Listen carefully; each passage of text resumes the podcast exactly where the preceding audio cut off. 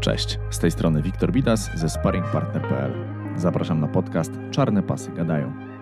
Cześć, dzień dobry, Wiktor Bidas z tej strony. Nie sparringpartner.pl, tylko Czarne Pasy Gadają. Słuchajcie, to się wydarzyło. Jesteśmy czwarty sezon, odcinek pierwszy i dzisiaj gość banger zupełny. Mateusz Goląb, okiem sportowca, siemano. E, cześć, US. Us. E, tak. Cieszę się, że mogę tutaj być. Dzięki za zaproszenie, Wiktor. Mateusz które dałeś już musisz. dwa lata temu. Hashtag Mateusz musisz już spełniony. Dwa lata temu. Wybacz, że musiałeś tak długo czekać, ale niestety no. Tyle tych spraw jest i przy okazji zawodów zawsze ciężko się gdzieś tam spotkać. Dokładnie, ja się nie gniewam, ale jestem pamiętliwy, także. No cóż, Mateusz, mm, spotykamy się dzisiaj w sumie przy okazji turnieju, na którym jesteś tutaj. Za chwilę nam powiesz, co ty będziesz robił na tym turnieju i zasadniczo powiesz nam, co ty w ogóle robisz na tych wszystkich turniejach, bo jesteś taką postacią, która.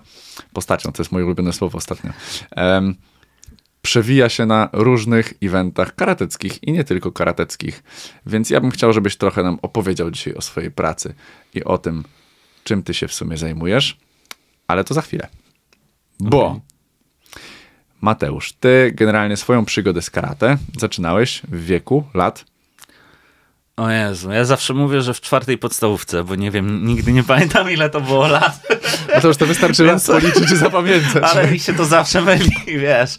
E, No, czwarta klasa To podstawówki 11, jakoś tak. 11, 10, 11. Być może, no. 10. No, no, ja jestem styczniowy, to też, wiesz, nie wiem, to już by tam trzeba było A dokładnie to rocznik policzyć. nadal. No, ale mogłem mieć już 11, nie? No dobra, i jak ta przygoda z karate się zaczęła? W sensie w ogóle dlaczego ona się zaczęła? O Jezu, ja w ogóle lubię o tym opowiadać, jak to się zaczęło, bo, Mamy czas. bo y, mało okazji mam do tego, a to jest w sumie, lubię to wspomnienie, bo to jest zawsze taka, no to był ten początek drogi, który ukształtował, Mhm. ukształtował mnie teraz, nie? Em, no i zaczęło się od tego, że oglądałem dużo Power Rangersów. Power Rangersi to był wtedy top, e, Polsat, godzina 9 rano w niedzielę e, i zawsze tam można było O nie, obejrzeć. to kitowcy. Tak, kitowcy, dokładnie. No i w międzyczasie kuzyni z Niemiec przywieźli na kasetach Bruce Lee. E, po niemiecku oczywiście. Więc też tam byłem zajawiony w tym temacie. No i moja mama też tak zawsze mówiła, że nie, żadna piłka nożna, tylko sztuki walki, nie? No i okazało się, że w miejscowości obok były prowadzone treningi z Prowadził treningi wówczas e, sensei Andrzej Ochowicz. E, Gorąco pozdrawiam, jeśli ogląda. Widzieliśmy się w ogóle notabene w tym roku w Lublinie. To było no, niesamowite spotkać swojego pierwszego senseja, tym bardziej, że e, sensei już teraz e, prowadzi treningi w Poznaniu, ale cały czas na tej drodze karate jest. No i e, zaczęło się tam właśnie w Tarnowie Opolskim na, na sali w szkole podstawowej. E, chodziłem ubrany w białą koszulkę z takim dużym napisem Tymbark, takim kapslem Tymbarku, bo wygrałem ją na, e, w czasach rok wcześniej, czy jakoś tak, z rodzicami byłem. Zbieraliśmy tam ileś kapsli, czy tam zasłonek, czy, czy czegokolwiek, tych e- etykiet. No i dostałem koszulkę z, du- z dużym napisem Tymbark. No i takie też było moje pierwsze przezwisko na, na sali treningowej. Nikt nie, Czekałem pamiętał, jak to. się, nikt nie pamiętał, jak się nazywałem i każdy wołał, ej, ty Mark, o, ty Mark, chodź, ty Mark tutaj, nie? Więc e, zacząłem moją przygodę z karate e, jako prze, z przezwiskiem Tymbark. No a później się potoczyło, później Sensei Ochowicz przestał prowadzić treningi w Tarnowie i mm, klub przejął e, Paweł Papoń. Też u niego e, trenowałem przez dłuższy czas. No i później, jak już przeniosłem się do szkoły średniej, no to, to zacząłem treningi w Opolskim Klubie Karate. E, I tam u Shihan Godosia, już wtedy Shihan Godosia, bo pamiętam, że jak ja przechodziłem, to chyba ja zaczynałem treningi od września, on chyba właśnie w czerwcu zdał egzamin na piąty dan już w organizacji WKO, więc e, zacząłem treningi tam. I to też, mm, jeśli, może, jeśli mogę, jeśli mamy tyle czasu, to chciałbym wtrącić jeszcze, pamiętam pierwszy trening w opolskim klubie. Może nie pierwszy trening, ale pierwsze kumite. No bo ja zawsze byłem taki, że "A, jestem kurczę, nie, do walki, no jak każdy chyba No, chyba karateka. tak. Mm, No i poszedłem na kumite w sobotę. E, i tam zobaczyłem sensei Konrada Kozubowskiego e, i sensei Bartka Wiśniewskiego, no i notabene też e, sensei Agatę Godosz jeszcze teraz, Godosz wtedy, teraz już Kozubowską. No i mówię, o, czarne pasy, u mnie w klubie wówczas czarnych pasów nie było, zielony, brązowy to było najwyżej, no i sensei Paweł, mówię, to ja im pokażę, jak ja tutaj, jaki jestem wariat, nie? No i zacząłem tutaj coś na Agatę. Ja lubiłem kopać po głowie, za co też dostałem kiedyś upomnienie na egzaminie w Krakowie na trzecie Q, bo dostałem, tak machnąłem jakiemuś gościowi właśnie z czarnym pasem. Nie, nie pamiętam, kto to był, a bardzo chętnie bym się z tą osobą teraz spotkał. Tak machnąłem mu przed głową, taką, bo chciałem pokazać egzamin i tak dalej. No i dosłownie sekundę później dostałem ja, tylko że nie machnął, noga nie przeleciała mi przed głową, tylko prosto w głowę. Padłem e, na matę i leżałem tam przez chwilę, straciłem przytomność generalnie, więc e, to jeszcze czasy takiego Bierzemy troszkę twardszego... brudy. Tak, tak, takie troszeczkę twardszego karate. E, no i, i właśnie, no ale nic mi, niczego mnie to nie nauczyło. Tam rok później po polskim klubie wyszedłem znowu na kozaka. No i sącej Konrad mówię, o jakiś gość z czarnym pasem, dawać go tutaj, pokażę mu jak się bije, nie? Po 20 sekundach Jeszcze taki zła... nie za duży. miałem złamany chyba nos, albo na pewno miałem rozciętą wargę, bo dostałem od sensei Konrada kolano w, w głowę, więc e, tam to, to poszło bardzo szybko, tak, e, też różnica wzrostu, no to potwierdza tylko, że, że Konrad jest naprawdę e, kozakiem w tym, w, tym, w tym aspekcie. No i to było pierwsze kolano, poszedłem do toalety, otrząsnąłem się troszeczkę, wróciłem i zacząłem walczyć z Sensei Bartkiem Wiśniewskim. Sensei Bartek taki e, większy gabarytowo trochę, no i u nas też gdzieś tam w klubie były takie osoby, więc mówię, nie no, raczej na głowę nie będzie kopał, nie? No i tak, tak bezpiecznie się czułem do momentu, kiedy Sensei Bartek kopnął mi Ushiroma Shigeri tuż przed głową. I mówię, że jakby trafił, to byłoby po mnie. Zaraz bym leżał totalnie, ale na szczęście nie trafił, a ja już wtedy wyciągnąłem wnioski z tego nietrafionego kopnięcia, ale nic to nie dało, bo na kolejnej walce z Sensei Konradem dostałem drugie kolano. No, no, i tak się rozpoczęła moja bardzo kolorowa przygoda w, w opolskim klubie karate Kyokushin. Jaką dostałeś ksywę po tym pierwszym treningu? Nie, nie, nie, nie, żadnej ksywy nie dostałem, wtedy jeszcze miałem długie włosy, może kudłacz, ale tam już nie było nic, nic takiego e, fenomenalnego. No to jest, to powiem, że zaskoczyłeś mnie trochę. Muszę się otrząsnąć teraz ja. Um, takim razie powiedz mi... A, e, bo odbiegłem w ogóle od Dawaj. pytania. A nie, bo to było pierwsze pytanie, a to przed pytanie, co robię tutaj i na tych zawodach. Dobra, Dojdziemy sobie. do tego. Dobra, okay, to ja bym cię chciał zapytać w takim razie o e, ten temat tych krakowskich egzaminów, na który powiedziałeś, że skończyłeś. Okay. Tak, e, ja mam takie wspomnienie z krakowskich egzaminów, że tam walki potrafiły trwać i po 20 minut. Pamiętasz to? Ja w ogóle byłem bardzo straszony tymi egzaminami w Krakowie. Bo, tak, bo my mogliśmy, u nas w klubie w Tarnowie wówczas było tak, że zdawaliśmy dopiero od zielonego pasa tam. I to tak, chyba tak, była tak. taka ogólna mhm. praktyka. E, ja niestety załapałem się tylko na jeden taki egzamin, gdzie e, zdawałem razem z chyba trzema czy czterema osobami łącznie. To był mhm. jakiś taki m, chyba indywidualny egzamin czy coś takiego. I pamiętam też, że tam wszyscy mówili, że jak się pomylisz w kata, to jest koniec, nie? No i e, Shihan e, Drewniak stał przede mną, ja robiłem kata jako sam, bo gdzieś tam zdawałem na, tylko mm. sam na ten stopień. No i on powiedział pieniądz drugi, ja zrobiłem pieniądz czwarty, nie? I, i, I, ja już tak stanąłem, on mówi, miał być drugi. A ja mówię, o cholera, to już nie zdałem, nie? ale ten, ale na szczęście gdzieś tam to się, zostało to potraktowane jako jakaś pomyłka kata. Ja wtedy już też startowałem w kata i, i, i robiłem dość dobrze to kata, tak mi się przynajmniej wydawało. Jak się później okazało, nie było tak dobrze, jak mi się wydawało, ale y, powiedzmy, że było przyzwoicie, więc, więc w porządku. A jeśli chodzi o Kumitę, to jestem, nie jestem w stanie wiele powiedzieć, bo później faktycznie walczyłem jeszcze po, po tym nokaucie, bo to, ten nokaut to była druga albo pierwsza walka. Wiem, że chyba może walczyłem z Szymonem Świątkowskim też gdzieś tam, bo myśmy się na zawodach spotykali, on też y, tak wie, wiekowo y, równo, równo ze mną szedł ale walk w ogóle nie pamiętam. Pamiętam tylko, że wracaliśmy samochodem i y, to był maj i jadąc po autostradzie nagle patrzę, śnieg pada i mówię, nie, to już chyba ze mną jest coś no, nie tak. To po tym nokaucie. tak, no ale e, faktycznie to był jakiś taki czas, że w tym maju ten śnieg spadł na 2-3 dni. Tam kil- to, było, to była taka sytuacja. No i, i z tych walk to w sumie tyle pamiętam, że, że dostałem strzała i że śnieg padał jak wracałem. No to widzisz, to jednak trochę tych egzaminów, no nie, może trochę więcej to nie, bo pewnie zrobiłem czwarte, trzecie, i drugie Q na, Okej. w Krakowie. No Natomiast tak, bo my jest, ty jesteś troszeczkę starszy ode mnie, więc jeszcze w tych no czasach i zdawałeś. na miało te- być miło.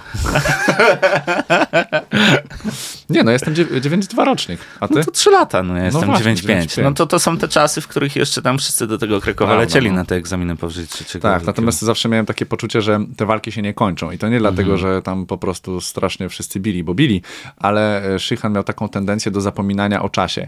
I, i słuchajcie, to już tak teraz ja będę gadał. e, najdłuższą walkę, jaką walczyłem, według zegara, słuchajcie, to było 32 minuty. Szychan po prostu wyszedł z sali, nie? Pozdrawiamy, Szychan. E, po prostu wyszedł. I jakby to już, wiecie, w pewnym momencie zaczynasz opowiadać życie temu człowiekowi, z którym sparujesz, nie? No bo inaczej się nie da. Natomiast e, nie wiem, czy miałeś takie spostrzeżenie, ale ja zawsze największy chyba e, problem i największe bęcki dostawałem od e, sensei Michała Wernera. No ja y, Michała Wernera jeszcze wtedy nie znałem, więc ciężko wtedy mi też. powiedzieć, w bo go w ogóle poznałem nie kojarzyłem. Być może to nawet on mi strzelił tą, tą małachę Ale na nie głowę. pamiętam. Kto wie, ale nie pamiętam. y, No, ale co do tych walk takich y, bezczasowych, to słyszałem chyba, że nie miałem nigdy okazji, a mimo że teraz już w Warszawie jestem trzeci raz na Kokoro Cup, to nie miałem nigdy okazji być na treningu czy na egzaminie u Shihan y, Mariusza Mazura. I on też, y, z tego co słyszałem, y, właśnie ma tak, że nieraz te walki są tak na czuja, nie? Że, że, że trwają sobie troszeczkę dłużej, niektóre troszeczkę krócej. E, No też jest, to jest jakiś, jakiś sposób, jakaś praktyka, żeby nie przywiązywać się aż tak do tych, do tych ram czasowych, nie? Może czasami jest też tak, że po prostu tak się pary ułożyły, że dla nich będzie lepiej, jeśli powalczą trochę dłużej niż te, niż te dwie minuty, nie? Więc to, taka elastyczność też jest w porządku. No ale te pół godziny, ile takich karateckich historii różnych Mi lu- byśmy wiesz- mogli znaleźć, to tutaj każdy shihan Mi ma ludzie w to nie za- wierzą, nie? Za ten. No, Bo ale to brzmi abstrakcyjnie. Czasami te historie właśnie z, z, z, z czasów takich karateckich to, to brzmią nieraz bardzo abstrakcyjnie. Tak, tak. Bardzo dużo jest fajnych historii z karate. Zresztą jak jechaliśmy tutaj, to mieliśmy okazję też pogadać o tak. różnych e, rzeczach. Mm. A Mateusz, jak wyglądała ta twoja kariera zawodnika? Ja będę pytał o Kumitę, nie? No bo Okej. mm, O. kata jest jakieś dalsze mojemu sercu. E, Ja ci mogę przybliżyć.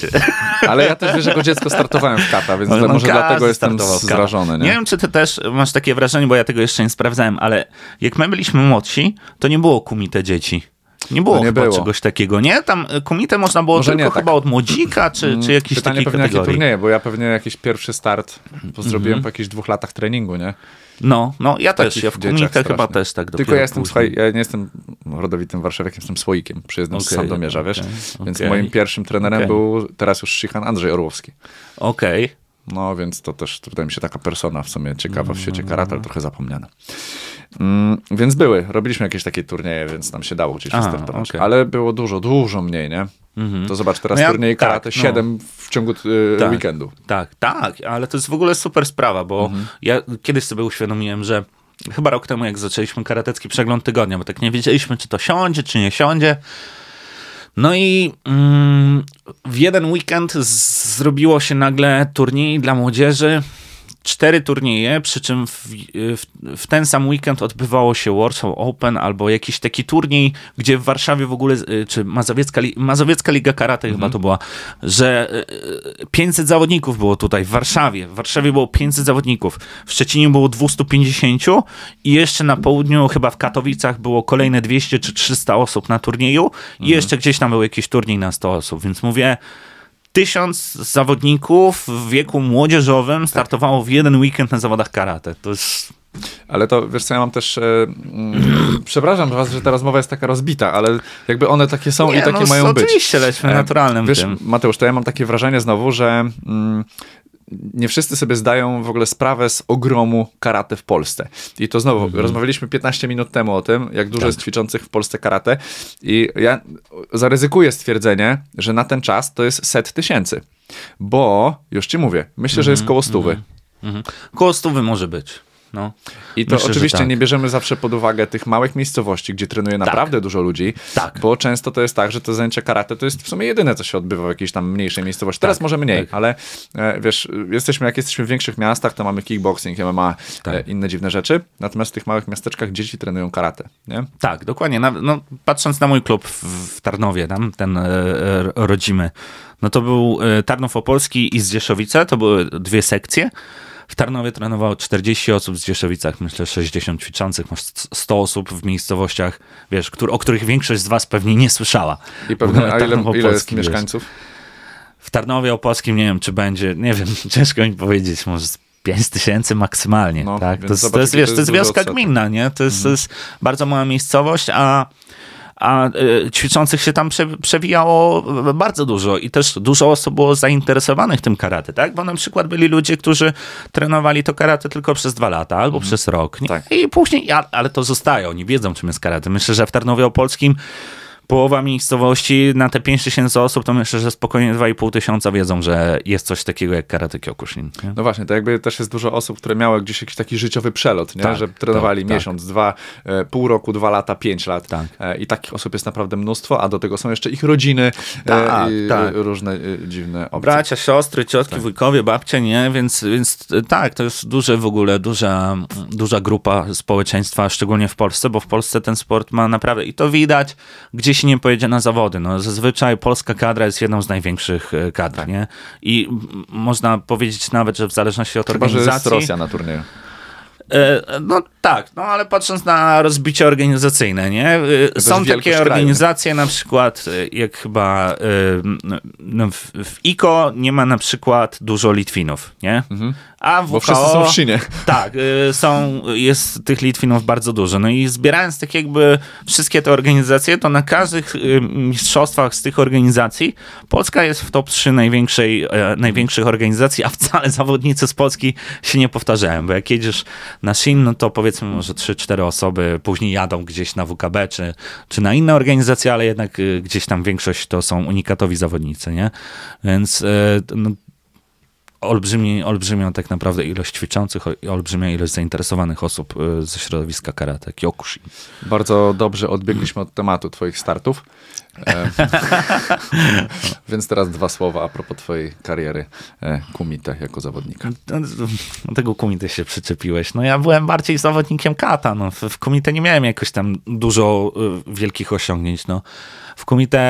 E... To nawet nie chodzi mi o osiągnięcia, wiesz, tylko mm. o to, w jaki sposób um, przeszedłeś, powiedzmy, do seniora i w jaki mm. sposób się odnalazłeś lub się nie odnalazłeś, bo to też jest bardzo częste i zobacz, bardzo często rozmawiamy o zawodnikach, którzy właśnie są wybitni, nie? że mm. jednak ty w swojej pracy, czy ja powiedzmy w swojej mm. pracy, tak. skupiam się na tym, żeby powiedzieć o tym, jaki ktoś jest świetny albo jaki zrobił progres, mm. ale często zapominamy o tych zawodnikach, którzy właśnie się średnio odnaleźli, mm. więc y, do której grupy należysz i jak ty jakby z perspektywy czasu patrzysz patrzysz na tą karierę?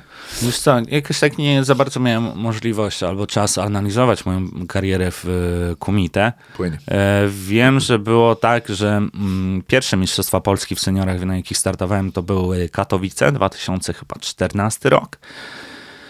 I tam mi nie poszło. W sensie tam chyba spotkałem się w półfinale, albo nie, bo półfinał to byłby brązowy medal, czyli w ćwierćfinale spotkałem się z Markiem Wolnym i to chyba było moje e, drugie, no, któreś z, z wielu spotkań z, z Markiem. E, Marek jeszcze był troszeczkę bardziej surowy technicznie. jeszcze tak nie, nie, nie miał tak e, dobrej techniki jak, jak ma teraz. E, I wiem, że tą walkę przegrałem chyba generalnie z Markiem Wolnym. Nie udało mi się na żadnych zawodach wygrać i też chyba nie byłem nawet blisko. no ale Marek był zdecydowanie wyższy ode mnie też on jest wyższy ja od wszystkich. w Katowicach startowałem w minus 90 i rok później zdecydowałem, że zrzucę do minus 80 i w Koszalinie wystartowałem w minus 80 i to był turniej życia chyba, bo udało mi się w pierwszej rundzie, walczyłem z Jackiem Dąbrowskim z Wrocławia i tam udało mi się strzelić Małaszigeri na głowę. Później walczyłem z Patrykiem Kostrzewą, w, to już chyba był półfinał. Chyba miałem jeszcze jedną walkę, ale wydaje mi się, że ona nie została nagrana, przez co mogę jej nie pamiętać. No i Patryka Kostrzewa udało mi się też złapać na Ushirogeri. Na, on wchodził do przodu, a ja się cofnąłem i to jak on wchodził, wtedy ja kopnąłem Ushirogeri i to pamiętam, że ja Patryka też e, bardzo szanowałem. Znaliśmy się już z zawodów szinowskich, bo tam młodzieżowe jeszcze turnieje też już e, miałem za sobą to go znałem i wiedziałem, że on jest bardzo dobrym zawodnikiem. Zresztą brązowy medal na Mistrzostwach Europy Młodzieżowców, więc, więc już też miał coś na koncie. No i wtedy pamiętam, że bardzo się cieszyłem, że mi się udało go ustrzelić. To był naprawdę, a to też tak fajnie ta technika weszła, tak w tempo. Mówię, super, nie? No i gdzieś tam później po drodze E, finalnie zawody skończyły się tym, że w finale walczyłem z Michałem Pniewskim i on miał taki, taką łapę, miał dynamiczną, że, że no przygasił mnie, nie? Mhm. No to to wtedy pamiętam, że miałem 19 lat, no to się udało zdobyć te srebro mistrzostw Polski wagowe. Później gdzieś tam było kolejne srebro w Sosnowcu z y, Jakubem Tęczą w finale, a po drodze Grześka Kędzierskiego udało mi się y, pokonać i to przez Ipon.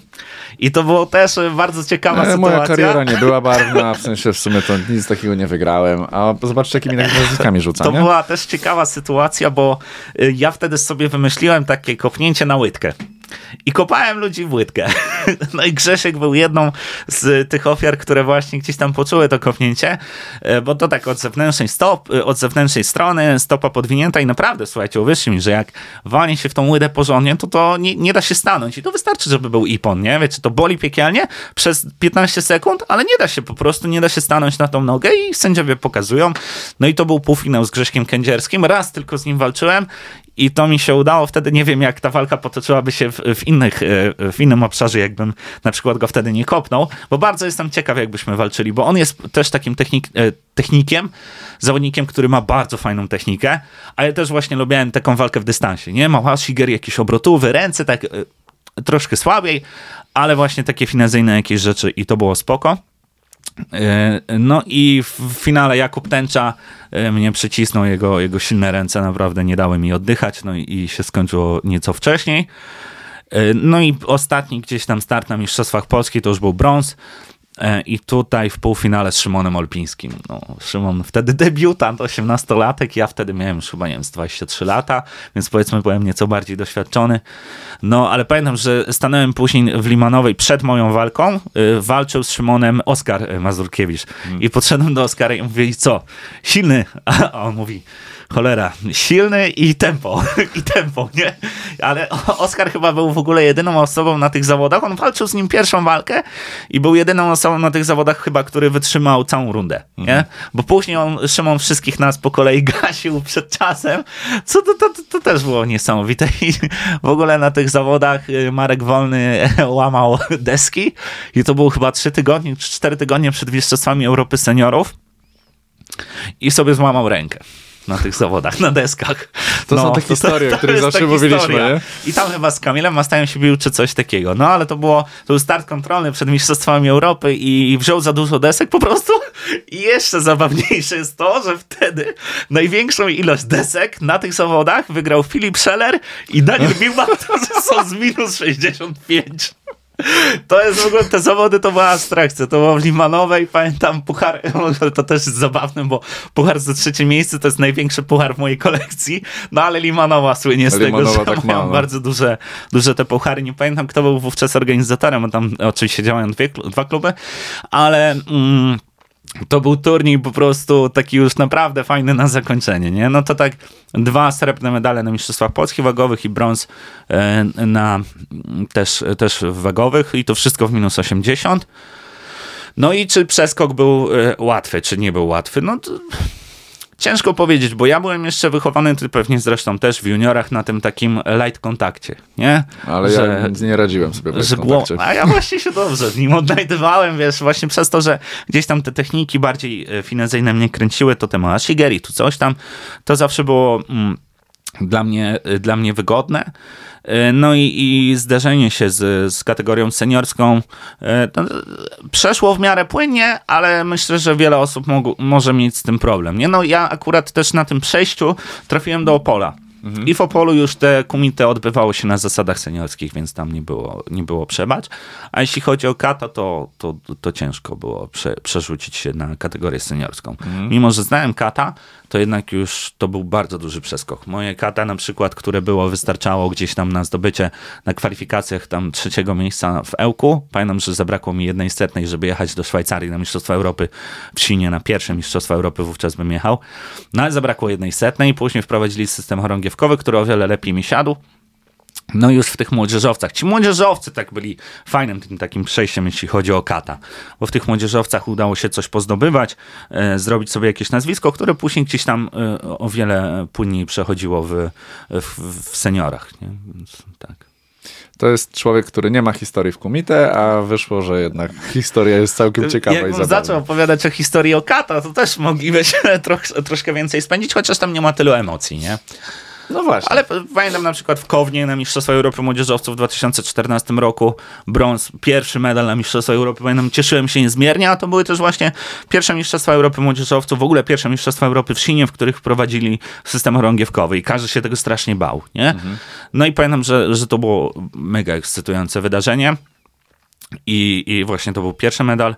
Później gdzieś tam y, był y, świetnym y, eventem był też Bytom, gdzie udało nam się, bo trzy osoby mogły tylko startować w kategorii i to był Filip Scheller, ja i Michał Karpowicz i tak też zajęliśmy miejsce na podium w kategorii kata, gdzie było 20 osób z różnych krajów, nie? Po dwie osoby z każdego kraju. I ta kategoria była naprawdę bardzo dobrze obsadzona, a nam się udało zdobyć te pierwsze trzy miejsca i to było, to było super, nie? I podobna sytuacja zresztą we Wrocławiu w seniorach w 2000 już, nie wiem, 18 chyba roku.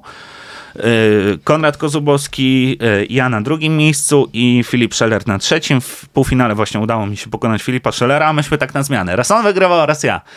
No a w finale z Kondziem, yy, przepraszam, z Konradem, no, Z pozwa- pozwalam sobie, bo, bo Konrad, kolega klubowy, jeszcze do, jakiś czas temu, powiedzmy, bo do niedawna ten czas szybko leci. Już prawie trzy lata nie ćwiczę, a może nawet i więcej, chyba, chyba z pięć. Ale w, w, w finale, pamiętam, miałem dzień, po prostu szedłem jak przecinak w tym kata, a w finale w Sushiho zapomniałem kiaj w finale Mistrzostw Europy. Stanąłem, zrobiłem tak i poszedłem dalej i mówię, no to po ptokach, nie?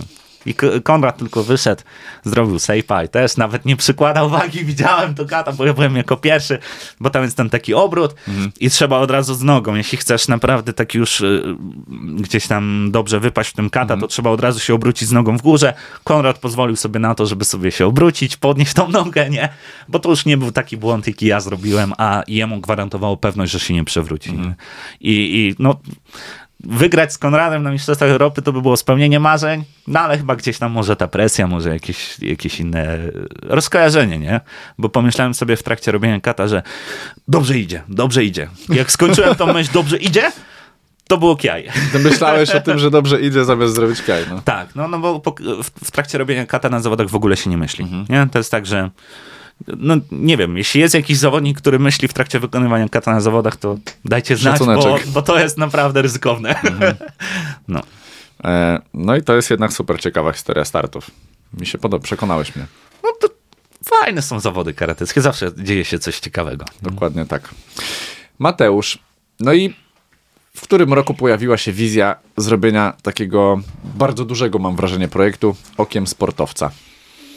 Ciężko powiedzieć, nie wiem. Nie wiem dokładnie, ale zaczęło się od robienia zdjęć. I pierwsze zdjęcia zrobiłem właśnie na tych Mistrzostwach Europy e, w, we Wrocławiu, na których notabene też te drugie miejsce w kata zdobyłem. I tam za, to jest najstarszy udokumentowany chyba e, fotografie, nie? Bo później pamiętam, że odbył się jeszcze Puchar Polski, gdzie zrobiłem zdjęcie życia. Do tej pory od zrobienia, od zrobienia tego zdjęcia, to był chyba 2018 rok, nie udało mi się zrobić tak dobrego zdjęcia jak na Pucharze Polski. E, mogę ci później wysłać, Tak, to to pokażesz. jakie to e, jest ten. zdjęcie? Kto jest na tym zdjęciu? O co chodzi?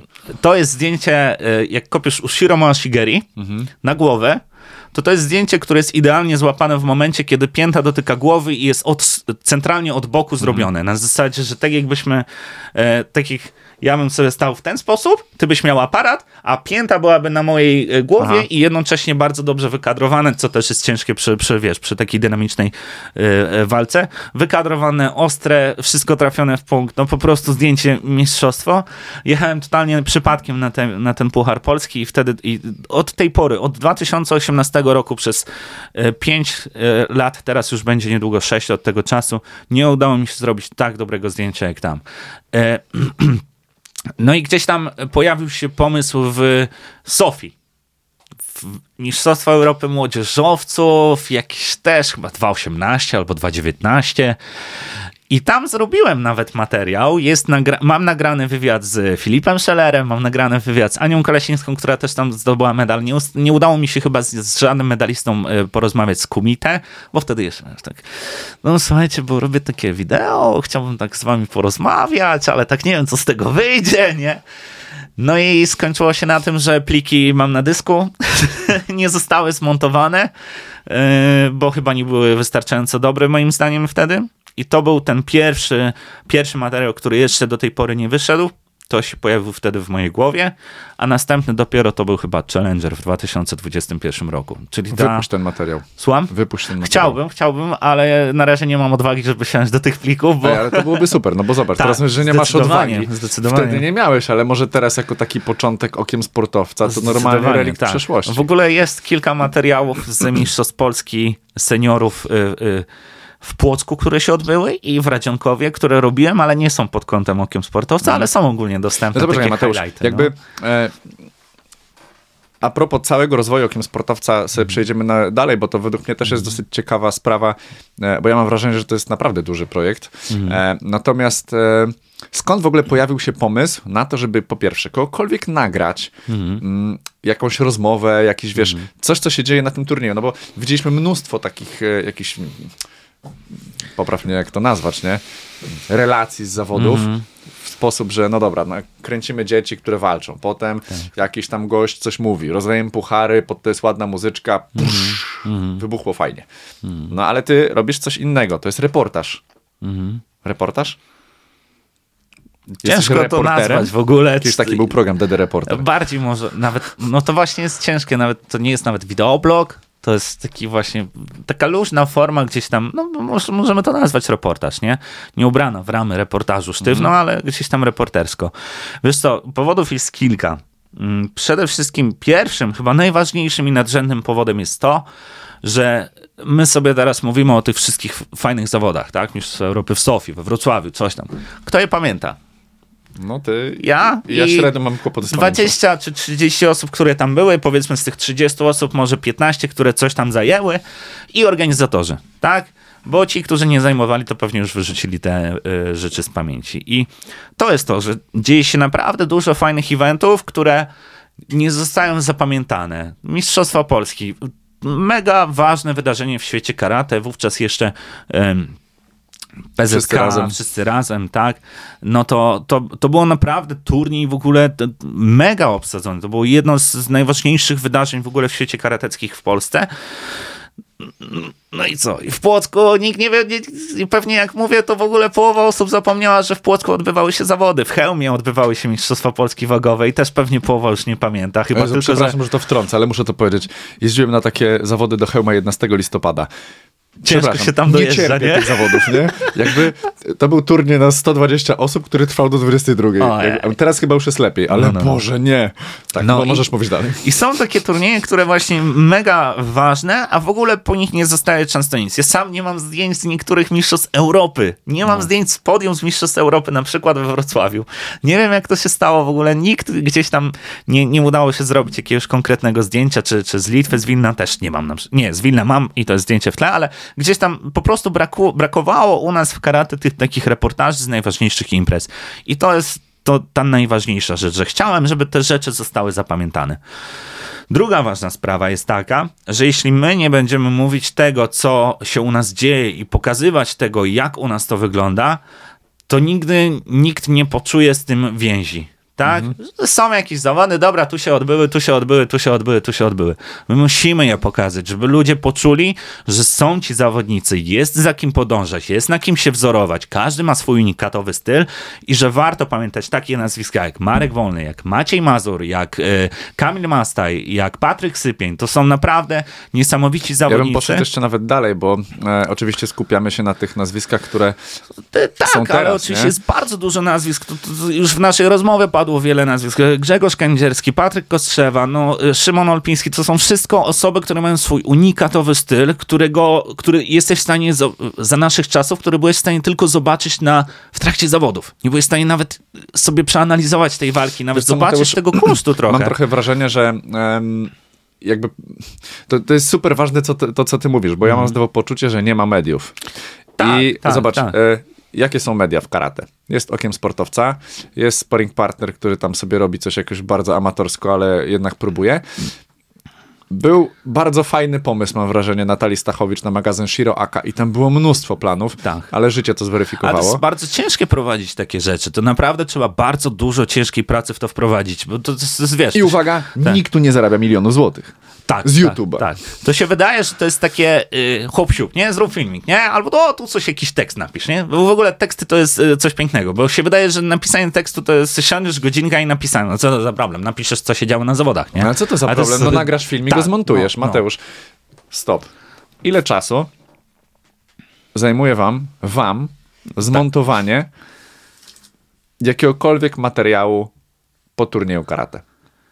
E, już Nie tak, jeszcze mieliśmy, poczekaj, no, no. poczekaj. Jak jedziecie na turniej, Mhm. e, turniej trwa od 9 do 19. Mhm. Ile godzin materiału nagrywacie na jednym turnieju? O, ciężko powiedzieć, ale dużo. Stefi lubi dużo nagrywać. Stefi jest y, moim operatorem, moją narzeczoną również. Ale zaczął E, od tego, że operatorem. Ale w No bo ogóle rozmawiamy co o ten.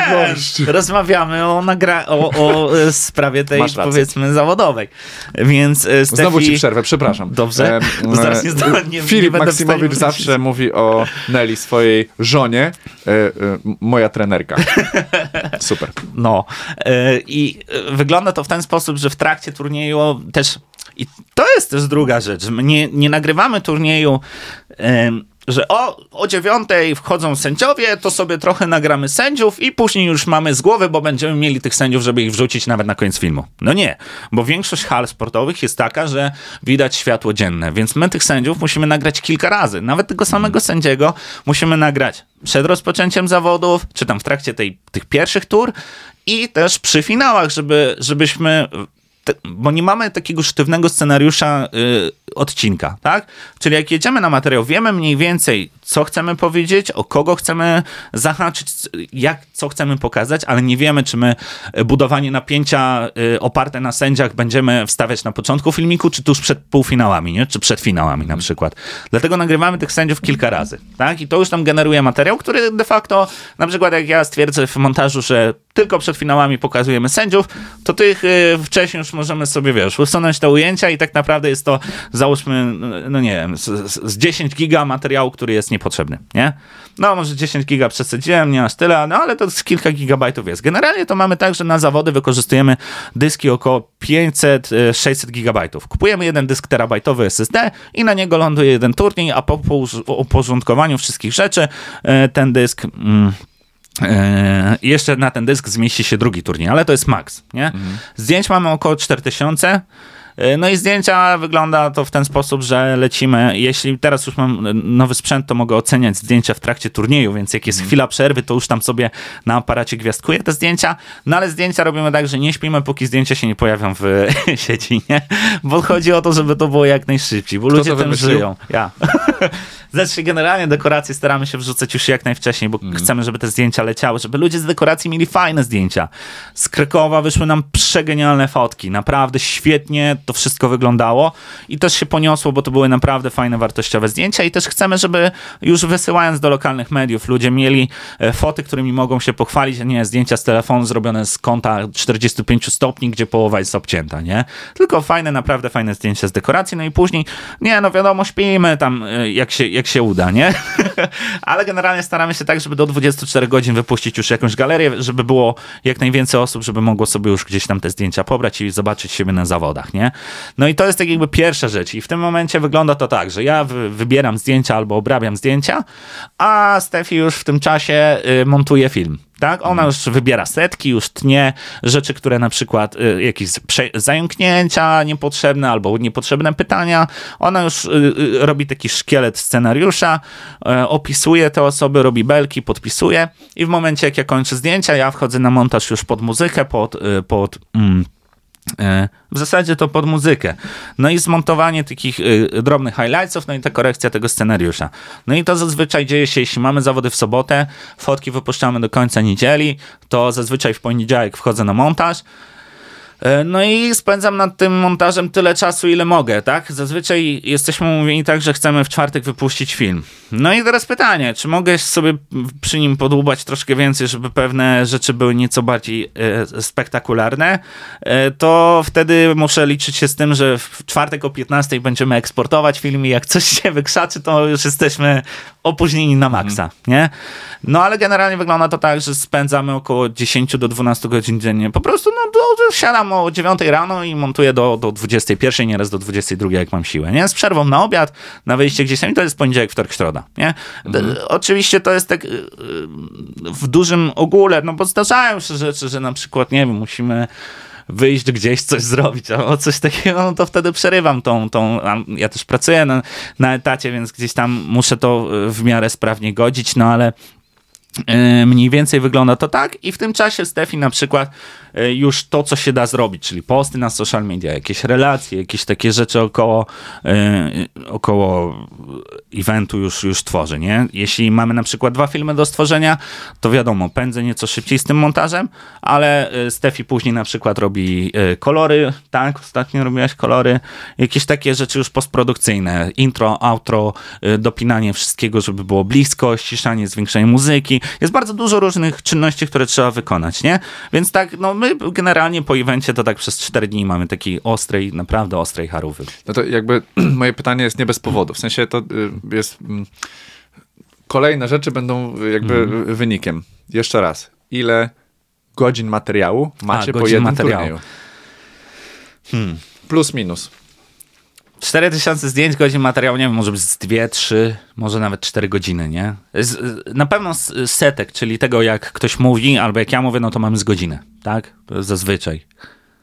No, z pół godziny, bo staramy się to gdzieś tam przyciąć, mhm. tak żeby wyszło te 15 do 20 minut maksymalnie. Y, no, to więc tych setek zazwyczaj jest dużo, bo bardzo często też obcinamy dużo pytań, nie? Mhm. Mam pytanie na przykład... Ale nie, to ja mówię takiego surowego, nagranego. Nie, nie? sprawdzaliśmy nigdy w godzinach, jest to około 200 do 300 gigabajtów mhm. materiału w, nagranego w, zazwyczaj w full, full, HD w 50 klatkach, czyli około, no, no nie wiem, no ciężko mi powiedzieć. Dobra, no, to, na pewno okay. więcej niż 3 godziny Dobra. to lekko. Czyli nie? teraz możemy założyć, że powie, powiedziałeś, że e, ty zajmujesz się jakby, mm, może tak, moment od wejścia na turniej i odpalenia mm. aparatu, e, kamery i tak dalej, do momentu wypuszczenia filmu. Ile to może być orientacyjnie godzin dla ciebie i dla ciebie? E, nie, to w ogóle trzeba liczyć jeszcze przed. Właśnie. Bo to wiesz, no my musimy tak, my musimy wyczyścić karty, musimy naładować baterię, uporządkować foldery, zrobić pliki, bo to nie jest tak, że wiesz, że my se lecimy, nagrywamy, nie, i zrzucamy i jest, git, nie? My mamy zazwyczaj pięć kart tak? Ja jako fotograf mam załóżmy 3, Stefi jako y, operator ma 5 do 6 nieraz, nie? I wiesz, i to trzeba wszystko tak sobie pokatalogować, żeby to się trzymało kupy, żebyśmy się mogli odnaleźć w tym. Nam system katalogowania samych plików, dojście do tego systemu, można powiedzieć, że na tym evencie, co teraz jesteśmy, po raz pierwszy będziemy mieli sprawdzony system katalogowania plików. Czyli licząc Szybko. od Kokoro Piet, y, teraz jest 16, od tak. Koro 14 przez Mistrzostwa Świata KWF, WKO, Black Belt, Lublin, jeszcze tam było masa innych turniejów po drodze. My doskonaliliśmy system katalogowania plików. Nie montażu, tylko katalogowania plików. I ta praca zaczyna się już dużo wcześniej. Jeśli mamy określić nasz czas pracy, no to, to no, uśrednijmy 10 godzin dziennie przez 4 dni, 40 godzin w tydzień, tak? Dla jednej osoby. Dla jednej osoby. No. E, do tego też macie Mm, czasem operatorów, którzy nagrywają e, osobno, nie? Że zdarzają się duże turnieje, że tak, macie operatorów tak, ze sobą. Tak. No na przykład y, y, był y, pierwszy taki duży turniej, który mieliśmy, no to właśnie KWF Mistrzostwa Świata w 2021 roku. To było 9 osób, które mieliśmy e, łącznie, tylko że tam też transmisja dochodziła. No i, i ostatnio też właśnie e, WKO ten mm, w Kielcach. Tam było chyba z 5 czy 6 osób i tu już było bez transmisji, nie? Ale to już, to już też, no, powiedzmy, że ten budżet pozwalał na to, żeby e, zatrudnić te osoby, nie? Bo to też chodzi o to, że no, nie jesteśmy no przy takiej pracy trzeba, no nie robimy tego za darmo, tak? My musimy, e, musimy po prostu, no jeśli chcemy to robić na takim poziomie, jakim to robimy, a jest to bardzo potrzebne dla naszego środowiska karate, to my musimy po prostu brać za to pieniądze, żeby to było zrobione, zrobione solidnie, nie? No i mieliśmy, w, w, jeszcze przepraszam, jeszcze tak nie, rzucę, dawaj, dawaj, w, w, Kielcach mieliśmy właśnie Bartka Wilczka, który też teraz pracuje nad innymi naszymi projektami, którego pozdrawiamy serdecznie. On pracuje, właśnie montuje dla nas też rzeczy i on siedział już na sali i montował odcinek z Kielc już na sali. Pamiętam, że podszedłem do niego w połowie pierwszego dnia i on mi pokazał, co zmontował. Ja mówię, stary, jesteś gość, nie? Naprawdę zrobił świetną robotę. Kielce y, pierwszy dzień polecam bardzo serdecznie, bo drugi dzień ja już montowałem w połowie i on już nie jest aż taki dobry, ale Bartek tam poczuł, poczuł klimat. Filip, który z nami jeździ też świetnie, świetny operator, y, też jeśli, jeśli czas mu pozwala, no to jesteśmy z nim, nie? E, ja, tak jak powiedziałem, nie pytam o to bez powodu, bo chciałbym w pewien sposób uświadomić wszystkim, mm. że to nie jest tak, jak powiedziałeś, że ty przyjeżdżasz, wyjmujesz sobie telefon, kręcisz sobie tak. telefonem. O Jezu, telefon, sorry, to jeszcze jest druga sprawa, bo my jeszcze e, reelsy czasami robimy, nie? Dokładnie. No, to, to, to, Stefi montuje, jak ja robię zdjęcia, to Stefi leci z Reelsem. Nie? I, I, jakby chodzi mi o to, że jakby wykonujecie bardzo dużo pracy, której po prostu nie widać, mm, a która jest czasochłonna, e, trzeba mieć do tego jakieś doświadczenie, trzeba coś umieć i to nie jest tak, że wyjmiesz telefon, nagrasz sobie cztery filmy, a potem e, porozmawiasz z kimkolwiek na sali i zrobisz materiał, za który potem skasujesz pieniądze. E, no i mm, pytałem o ten czas i ilość rzeczy, które mm, jakby musisz musicie zrobić, no właśnie dlatego, żeby potem przejść do tych finansów. E, ale mm, jakbyś jeszcze nakreślił, bo nie nagrywacie telefonem, tylko nagrywacie też sprzętem, który trzeba było kupić za grube tysiące złotych. Hmm. Powiedz mi, no nie, może to jest źle. Nie będę, nie, no będę pytał. Ile trzeba mieć pieniędzy, żeby kupić dobry sprzęt do nagrywania na takim poziomie, jak to robicie? Dla jednej osoby i uwzględnij w tym komputer do montowania, e, mikrofony, Może nie będę tak rzucał dalej. konkretnymi cenami, żeby nie narażać Powiedz dużo tutaj e, e, jakichś rzeczy takich, wiesz, że no, uniknąć niepotrzebnych kłopotów, ale generalnie gdyby mój aparat miał funkcję jeżdżenia samochodem, to bym przyjechał dzisiaj do ciebie, w sensie jeżdżenia samochodem. Gdyby mój aparat jeździł, to bym przyjechał dzisiaj e, nim do ciebie, więc są to takie mniej Bardzo więcej ładnie ceny. E, ale ale tutaj podkreślam, że przez długi, bardzo długi czas pracowaliśmy aparatem, którego wartość można by było wycenić na 2,5 tysiąca złotych. To do, tak dużo do, pieniędzy. Do trzech. Yy, tak, my już teraz mamy troszeczkę inną skalę, tak? Powiedzmy, profesjonalna kamera, na którą gdzieś tam się zapatrujemy w przyszłości, kosztuje 20 tysięcy, bez obiektywu, tak? Mhm. Więc to jest 20 tysięcy za samą kamerę, 10 tysięcy za obiektyw. My na takim sprzęcie jeszcze nie pracujemy, więc jeszcze na razie nie trzeba nas okradać, nie? Ale yy, generalnie yy, są to, y, jest to koszmarnie dużo pieniędzy, bo metalowy uchwyt do trzymania kabla przy aparacie kosztuje 150 zł, tak? To jest, to jest taka elka metalowa. Gdybyśmy mieli tutaj torbę, to bym ci wyjął, pokazał, to jest dosłownie, no nie wiem, to jest wielkość, no to, to jest w ogóle żart, nie? No absurd. To jest absurd. No sam kabel kosztuje na przykład 120 zł? Mm. Wiesz? I to nie jest kabel najwyższej jakości, to są kable takie po prostu gdzieś tam po taniości kupione. Więc to są duże, duże kwoty, ale przez długi czas pracowaliśmy na aparatach, które kosztują 2,5 tysiąca i obiektyw na przykład za 1000 zł i to jest już coś, co pozwoli ci zrobić naprawdę fajne rzeczy, nie? Mhm. Tylko to nie jest kwestia tego, co, jaki masz sprzęt, w dużej mierze też jest, bo y, tu wbijesz pilkę fotografom, fotografy mówią, o, bo to nie jest, jak masz aparat za 10 tysięcy, a nie umiesz go obsługiwać, to ci nic to nie da, nie? Nie dużo pracy, naprawdę wyręcza cię aparat. Jeśli masz dobry sprzęt, to on naprawdę bardzo dużo ci pomaga. Ale to nie jest jedyna rzecz, nie? Musisz mieć wiedzę, jeśli chodzi o operatorskie sprawy, to tutaj nieco sprawa się ma inaczej, bo musisz mieć o wiele więcej wiedzy niż sprzętu. Bo jak zrobisz zły kadr, to już z tego nic nie odratujesz. Ja jak zrobię zdjęcie ze złymi ustawieniami, to jestem w stanie w postprodukcji bardzo dużo wyciągnąć, ale jeśli y, ujęcie się zepsuje, no to już jest klops, nie? A jeśli chodzi o tą wiedzę, to to jest bardzo dużo czasu zainwestowanego w przyszłości. Ja równocześnie z karate cały czas miałem styczność z filmami. Najpierw otworzyłem e, szkolną telewizję, później jeździłem na obozy z gimnastykami, gdzie nagrywałem tam im daily y, highlighty po minucie i to też był dla mnie duży poligon, bo wziąłem to zlecenie tak Mówi, dobra, jedziemy, nie? A oni powiedzieli, dzień, dzień w dzień, po minucie e, filmik, nie? I to był dla mnie duże przetarcie, ale poznałem tam e, Bartka Krawczyka, którego też pozdrawiam, jeśli może jakimś cudem obejrzy ten materiał.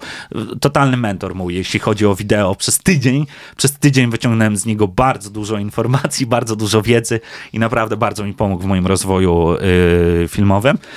E, Tydzień, rok później znowu się z nim spotkałem, więc dwa tygodnie nauki naprawdę dało bardzo dużo. No a oprócz tego jeszcze wcześniej w, w, współpracowałem z branżą pole dance, gdzie też robiłem takie rzeczy Świetna mniej branża. więcej w tym. E, ciekawe, ciekawe, naprawdę bardzo. E, to jest branża, może tak dosłownie szybko rzucimy e, info.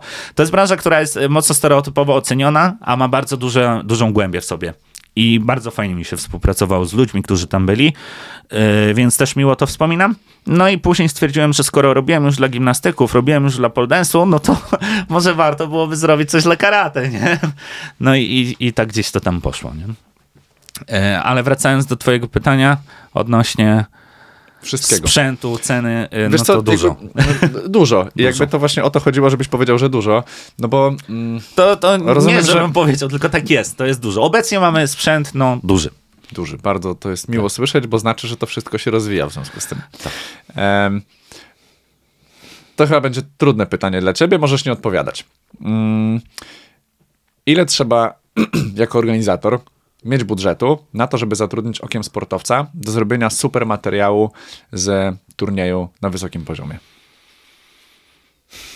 To jest ciężkie pytanie. Widełki. E, to zależy od turnieju. Dobra, to ja Mm, już uściśle, zobacz. Mamy Mistrzostwa Polski. Kurczę, tak. E, 300 zawodników. Trzy maty. Nie jestem w stanie ci tego tak określić, wiesz? To zależy od tego, czego e, konkretnie... To, jest, to moglibyśmy, samo budżetowanie zajęłoby nam teraz na przykład godzinę, nie? Czego dokładnie oczekujesz. To powiem ci nie w ten sposób, jeszcze inaczej, że, żeby to no, uściślić. Ja mogę podać orientacyjnie tak, O to mi chodzi. kilka tysięcy. Okej? Bo to, wiesz, no patrząc przykład y, Kielc, tak? Mamy sześć osób. Każda ta osoba nie jedzie tam za darmo. My tam op- opędzaliśmy jeszcze seminarium później, ale to już robiliśmy we dwójkę. No same, sam ten, sam ten trzech, y, te trzy dni turnieju, tak? Bo robiliśmy weryfikację, robiliśmy pierwszy dzień, robiliśmy drugi dzień. Mieliśmy dwóch fotografów, dwóch operatorów, jednego montażystę i byłem ja, tak? No, więc y, to, to już nawet może trochę więcej, nie? To jakby To, też to była duża, duża dla tych, kwota. którzy nas będą oglądać i dla was, to chciałbym tylko powiedzieć, że to oczywiście jestem strasznie wścibski i jakby lubię e, zapytać. Natomiast bardziej chodzi mi o to, żeby pokazać e, wszystkim, bo ja się często spotkałem z taką opinią organizatorów, a że ten okiem sportowca to strasznie dużo pieniędzy bierze. No bierze, No, ale no słuchajcie, tak, zobaczcie no jaka jest- jest jakaś, jakość materiału, Tak, a tak. poza tym kto wam zrobi to lepiej? Tu chodzi też o to, że e, robimy to i jak to robimy, to chcemy to robić po prostu najlepiej, jak potrafimy. I żeby robić to najlepiej, jak potrafimy, musimy mieć za co żyć. Bo jeśli Dokładnie. nie będziemy mieć za co żyć, to nie będziemy mogli tego robić. I uważam, że to, co już powiedziałem na początku, nasze karate potrzebuje czegoś takiego. My musimy się skupić na tym, y, na naszych zawodnikach, na tym, co, y, co oni sobą reprezentują, pokazać ich przede wszystkim naszej społeczności, żeby nasza społeczność się z nimi utożsamiała. Jeśli oni będą mieli swoich idolów, to oni ich wyciągną na zewnątrz. To się rozdrośnie naturalnie, ale my musimy naszych uświadomić o naszych. Dokładnie. To jest najważniejsze, bo to, że ja pojechałem kiedyś na zawody i ktoś mi tam powiedział, że co ty nie znasz, nie wiem, nie chcę też nikogo urazić, ale nie znasz na przykład Marcina Sieczki, no jak, przecież to topowy zawodnik. Sk- Skąd go miałem poznać? Jako junior mamy osobno zawody. Jako senior widziałem go może gdzieś tam na macie obok, jak go wyczytywali, bo w tym czasie ja miałem walkę, nie? I wiesz, to jest takie, że jeśli my nie będziemy znali topowych zawodników z, z karate, nie będziemy się na nich wzorować, to nasza społeczność, okej, będzie się rozrastać. Doszliśmy i wydaje mi się, teraz mi się taka myśl nasunęło, nasunęła, że doszliśmy do tego momentu, w którym siłą tak jakby napędzaliśmy do tej pory karate tym, że sensei jakiś założył sekcję w, gdzieś tam, tak? I on z- zebrał dzieciaki i to jest siła karate, tak? Ale doszliśmy do takiego momentu, że już nie ma za bardzo gdzie otwierać tych sekcji tak, tak mocno, nie? I my musimy teraz przejść nieco level wyżej, uświadomić, pokazać, że nasza dyscyplina jest medialna, że fajnie się ją ogląda, że są spektakularne nokauty, które są nawet nieraz bardziej widowiskowe niż w jakimś KSW czy czymś, bo tam, wiesz, ręka zahaczy i, i nawet nie wiesz, że, że jest nokaut, tylko gość po prostu pada. A u nas piękne Ushiroma Shigeri, piękne Kakato Geri, fajne kombinacje rękami, to też jest super, tempo ręku, e, rąk. I to trzeba pokazywać, trzeba uświadamiać naszych ćwiczących, żeby oni później wyciągali to na zewnątrz, bo nie za wiele nam da pokazanie, wiesz, nie wiem, w telewizji jakiejś, nie wiem, czy regionalnej, czy ogólnopolskiej turnieju dla widowni, która ma, wiesz, nie wiem, 50 czy 60 lat, czy 30 czy 40, którzy, których to w ogóle nie interesuje, wiesz, którzy zobaczą sobie po prostu program, czy w internecie im coś przeleci w jakiejś tam lokalnej telewizji, oni mówią, no, jakiś tam karateka, nie? Okej. No i widzisz, to jest super, że ty to powiedziałeś, dlatego że em, ja, ja, moja perspektywa jest taka, że po pierwsze, nie ma mediów, nikt o tym nie jest w stanie nic się dowiedzieć. E, jed- Nie ma, y, do tej pory nie było systematycznego źródła wiedzy dla karateków o karate. Dokładnie. E, Ja mam oczywiście dwie takie myśli. E, Wypuściliśmy ostatnio pierwszy materiał, jeżeli chodzi o test wiedzy o karate.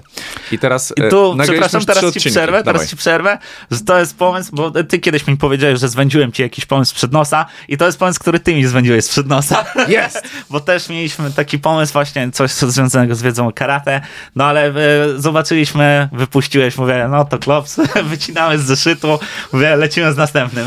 ale to jest właśnie też czas, nie? Że- tyle mamy rzeczy, tyle mamy rzeczy bieżących związanych z y, o, zawodami, że nie jesteśmy w stanie skupić się nad innymi, nie? No i widzisz, z tym testem wiedzy o karate jakby mm, jest taki temat. Nagraliśmy już trzy odcinki. Jeden się dopiero pokazał, bo drugi się y, montuje u naszego montażysty, a trzeci już został zmontowany przez kogo innego, dlatego jest szybciej, Rafał. Także e, ludzie nie kumają podstawowych informacji na temat karate. I powiem ci więcej, pod tym pierwszym filmem e, było, był taki komentarz, że to wstyd nie znać pewnych rzeczy, pewnych zawodników, jakbyś podstawowej wiedzy. A skąd ci ludzie mają ją mieć? Oczywiście, na podstawowe pytania często nie odpowiadają sensei Shihan, y, którzy są wiele lat w karate i albo zapomnieli, albo po prostu nie wiedzą, bo się nie interesują tym, wiesz, na tyle, żeby, żeby to miało e, sens. Natomiast ostatnio mieliśmy mm, w trzecim odcinku takie pytanie a propos trzech zawodników, którzy ukończyli test Stukumite. Wymień trzech zawodników, którzy ukończyli test Stukumite. Howard Collins, Matsui i no, ten ostatnio e, Rosjanin też był jakiś. E, nie, Ermenko? Nie miał? Miał w Stukumite? Jeremienko, moim zdaniem Nie, nie. y, czekaj, był, mm, wyświetlał mi się cały czas jakiś materiał, no ale e, faktycznie, no. Zobacz, Widzisz, tych zawodników było tak. My e, Shian Howarda Collinsa kojarzymy tylko dlatego, że zrobiliśmy o tym e, taką wstawkę w odcinku z No to widzisz, ja znowu no, jako na pierwszym miejscu powiem, że Shihan Daniel Sanchez, bo to jest gość, Sanchez, z którym właśnie, nagrałem tak, materiał. On, on mi się wyświetla, że, że, że coś tam ten, nie? I to nie jest tak, że odpowiedzi na to pytanie nie znali ludzie, którzy, no nie wiem, mieli 16 lat i po prostu mają to gdzieś, tak, nie? Tak, tak, tak. Tylko po prostu tego nikt nie wie. A to jest niesamowita sprawa, nie? Tak. Taki test stukumite. Ludzie nie mają podstawowej wiedzy, ale nic dziwnego. Jeżeli, e, przepraszam, to będzie teraz taka szpileczka w tych starszych sensei. Jeżeli starsi sensei, którzy jakby są nieobyci z mediami, twierdzą, że żeby rozpromować karate, to musimy zrobić kolejny turniej. No, ale kto usłyszy o tym turnieju? Mhm. Tak, nie? tak. I- Musimy robić mniej turniejów, ale, ale na super wysokim mówić. poziomie. I bardziej mówić o o nich tym, mówić. Przede tak, wszystkim, wiesz, nagrywać, Teraz pokazywać. ja też działam w różnych innych, y, przy, różnych, przy okazji różnych innych wydarzeń i na przykład są wydarzenia, w których ludzie kładą nacisk na to, żeby fotografa nie było widać, bo jest to wydarzenie, y, mm, powiedzmy, dla osób, które na nim są, na przykład jakieś 25-lecie jakichś firm. Ale są wydarzenia, w których my, jako fotografowie, stajemy, przepraszam, tyłem do publiczności, widzą przez 15 sekund tylko nas, ale my mamy tam stanąć tylko dlatego, że my mamy zrobić dobre zdjęcie, bo to wydarzenie nie jest zrobione dla tych 100 czy 50 czy 75 osób. Ono oczywiście jest dla nich, ale to wydarzenie jest robione po to, żeby później przez cały rok można było o nim mówić, żeby można było dudnić, że zrobiliśmy coś takiego, to jest niesamowite, to jest warte tego, żeby, e, żeby być u nas, nie? I później ta firma na przykład sprzedaje sobie wejściówki trzy razy drożej, bo już mają to rozpromowane, nie? I my musimy też robić wydarzenia po to, żeby o nich mówić, a nie po to, żeby żeby były. Ja często nawet y, zaznaczam, że organizatorom turnieju jest trudno zrobić wydarzenie na Facebooku, i pokazać, że w ogóle takie wydarzenie będzie, co jest najmniejszym ruchem, jaki możesz sobie Ale wiesz, to, to też nie jest obligo, nie? Możesz tam, możesz działać na różne sposoby, ale ważne, żeby mówić o tych rzeczach, nie? Ale to jest to, do czego ja przed chwilą o czym mówiłem, że możemy o tym mówić, ale najpierw uświadommy naszą społeczność, żeby ona chciała się tym chwalić, żeby to było dla nich coś wyjątkowego, a później będzie, ona będzie przenosić to zarażenie gdzieś tam dalej, nie? Jakby wydaje mi się, że zupełnym też podsumowaniem tego wszystkiego będzie to, że jak zapytasz jakiekolwiek dziecko na e, treningu karate, e, kim jest jakiś, nie wiem, tam internetowy gwiazdor, tak. to on powie jakby, tak. że tak, tak, że super. Ale jak zapytasz o na przykład, kim jest ten pan za tobą, no jakiś chłop z brodą, no. że odsłonie. A to, że był już w 16 najlepszych zawodników na tak, świecie, no tak, to jakby już tak. nikt się tego nie dowie. Dokładnie. A to jest jednak coś, w czym te dzieci żyją na co tak, dzień, nie? I, I, to jest to, że oni mają Cristiano Ronaldo, mają Messiego, mają, kurczę, nie wiem, ty, ty rzuciłeś, bo ja w tych obszarach średnio się poruszam YouTube'owych yy, i oni znają, mają tych idolów, a dlaczego nie mają idolów z karate, mimo że trenują karate? No dlatego, że nie mają okazji zobaczyć ich na żadnych zawodach. Nie mają okazji zobaczyć ich w telewizji, ale powiedzmy sobie szczerze, bardzo długa droga przed nami, zanim dostaniemy się do telewizji, zanim to będzie na jakim... W ogóle telewizja to już w ogóle jest przeżytek. Jak dla mnie w ogóle nie ma co się nie pchać do telewizji, bo to jest bez sensu. Już nikt nie ogląda telewizji, nie ma na to czasu po prostu. Yy, więc my musimy wykształcić sobie swoich mistrzów, swoich idolów, pokazywać ich po to, żeby dzieciaki na przerwie mogły pokazać ej, słuchajcie, patrzcie, jak kopnął, kurczę, Sensy Mazur. Sensy Mazur skąd? Z Warszawy. No wow, super, nie? Yy, a co, gdzie to? Co, co to się trenuje? No karate trenuje, tutaj są przecież treningi, nie? Codziennie, czy tam co dwa dni w szkole naszej podstawowej. I o to chodzi, żebyśmy na samym już, na tym najniższym poziomie pokazywali wszystkim i oprócz tego pokaz no to, co już wiele razy dzisiaj... Ja bym jeszcze do tego dołożył tylko to, e, chyba już kończąc trochę ten temat, że... Mm, w pewien sposób powinni zacząć te, też o to dbać zawodnicy. I mm, niestety w polskim tak. karate, w ogóle po prostu w karate, mam wrażenie, jest takie poczucie, że chwalenie się sobą e, na mediach społecznościowych, e, na Instagramie i tak dalej jest słabe i że to jest gwiazdorzenie. I jak zresztą nawet Marta Lubos tutaj siedziała z nami e, i ja ją pytałem o ten Instagram, bo to jest dla mnie bardzo fajna rzecz. Ja bardzo lubię Martę Lubos na Instagramie e, i ona powiedziała, że w pewien sposób początkowo ludzie zaczęli jej mówić, że gwiazdorzy. Mhm. Ale to jest, wiesz, no to jest filozofia karate, tak? My mamy dużo, dużo sprzeczności, bo gdzieś tam w przysiędze dojo też jest pokora, tak? Jest e, same te wartości nasze. Dobrze, ja przerwę tam, ci. No. Kto ma największy Instagram z polskich e, zawodników, jeżeli chodzi o karate? Z polskich karateków, nie do końca, nie do końca zawodników. E, w top 3 na pewno Sensei Konrad Kuzbowski. Wydaje mi się, że top 1 top 1. No ale to on ma ile? 16 tysięcy? 17? Tak, tak, to jest nic. No. To jest w, w, porównaniu do innych sportów, tak. to jesteśmy, a, a Nawet do... Konrad jest, można go porównać do kurcze, no dajmy jakieś, no. Poczekaj, e, Maciek Mazur. No, ja nie wiem, czy Maciek srebrny ma, ma Maciek. Tak, tak, tak srebrny ma. medalista Mistrzostw Świata. Ja pamiętam, że 2000. kiedyś jak on wrzucił zdjęcie na Facebooka, to miał 800 lajków pod fotą. Jaki to jest no, zasięg, nie? To jest w ogóle, Jaki to jest w ogóle niewykorzystany potencjał. No to my naprawdę się napocimy, żeby mieć, wiesz, 300, Mateusz, masz nie? prywatny Instagram? E, nie, nie. Ja w ogóle nie, nie działam prywatnie na Instagramie. Dokładnie. Ja mam tylko, tylko okiem sportowca i to też musimy go zmienić, bo jest o sportowca i w ogóle się nie wyszukuje. Jest dramat po Prawda? prostu. Ostatnio ja sami, chcieliśmy, sami chcieliśmy znaleźć sobie swój e, profil i się nie udało, więc, więc, więc ciężko. E, tak. Teraz Mateusz jakby trochę kończąc, a trochę mm. zaczynając, zawodnicy dbajcie o to, bo to nie jest wstyd. Tak, tak wy e... musicie się pokazywać, my chcemy was pokazywać i, i to trzeba robić, żeby po pierwsze, żeby zdobywać środki na współpracę. To jest mega to ważne. o to chodzi, to nie? chciałem to do tego jest, nawiązać. No to jest kurczę, yy, możemy sobie tam wyrzucać z naszego budżetu, no wiem na przykład, że Marta pracuje też, nie? Na mhm. pełen etat. No i, czy nie wiem, czy na pełen etat, ale normalnie ma nie, jakąś Marta pracę. poważnym człowiekiem, wiesz. No i wiesz, no i, i kurczę.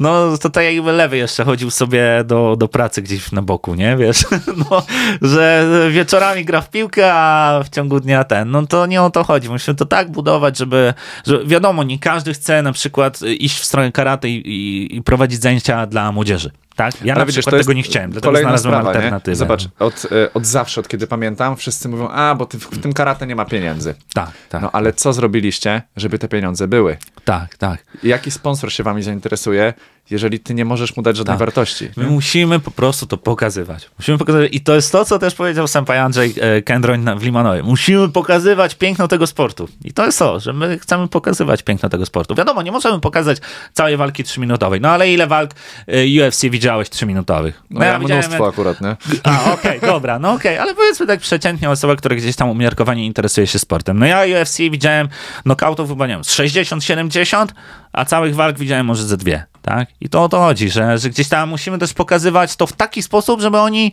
mieli to podane trochę na tacy. Chcesz zobaczyć całą walkę? Wejdź, zobacz, nie? Na YouTubie mamy, ty, ty masz akurat całe walki, e, zobacz całą walkę, patrz jak się e, toczyła, super, nie? Ale gdzieś tam, żeby jak najszybciej do tych ludzi trafić, no to, to gdzieś tam e, musimy to im podawać w przystępny sposób. To jest druga sprawa, że zobacz, a propos wcześniej wspomnianego UFC, e, zobacz, mamy zawodnika, który się wywodzi z karate, był kurczę w, też w 16 najlepszych zawodników na świecie, jeżeli chodzi o organizację IKO parę lat temu i potem poszedł do kickboxingu, a teraz jest zawodnikiem w UFC. Może ta jego droga karatecka e, UFC nie jest taka świetna, Okej. ale Marcin Prach jest zawodnikiem UFC Okej. od kilku lat. No i widzisz, ja, pierwsze słyszenie. No, Wiesz, no wiesz co chodzi? to to, jest jest to. zupełny absurd, nie? Tak, tak. A wydaje mi się, że takich zawodników, na których warto się wzorować, na którzy mogliby przekazać super ciekawe rzeczy i wartości, Tak. jest mnóstwo. Tak. Ale jeżeli, i widzisz, to ja na przykład mam to samo, nie?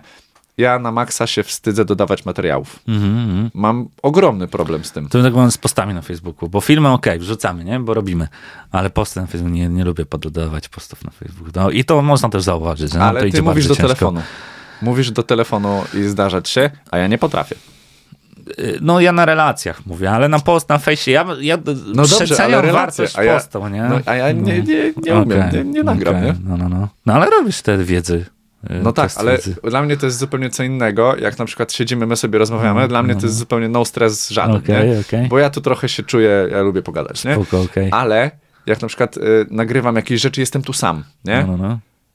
To stary, mam Ciężko, taki tak. stres, ja jestem zestresowany. Jak, zobacz, ostatnio robiliśmy wspólnego live'a. No, no, no, no, no. Ja byłem realnie zestresowany tym, że ja mam z tobą rozmawiać na live'ie. O kurde. No poważnie. To ja mam stres, jak podchodzę do ludzi i ich pytam. Mamy teraz taki etap, że robimy sądy na przykład, nie? Mhm. I siemanko, jak tam na zawodach, czy coś takiego. To ja walczę ze sobą pół godziny na zawodach, zanim ja wezmę kamerę i pójdę, nie? Jest strasznie...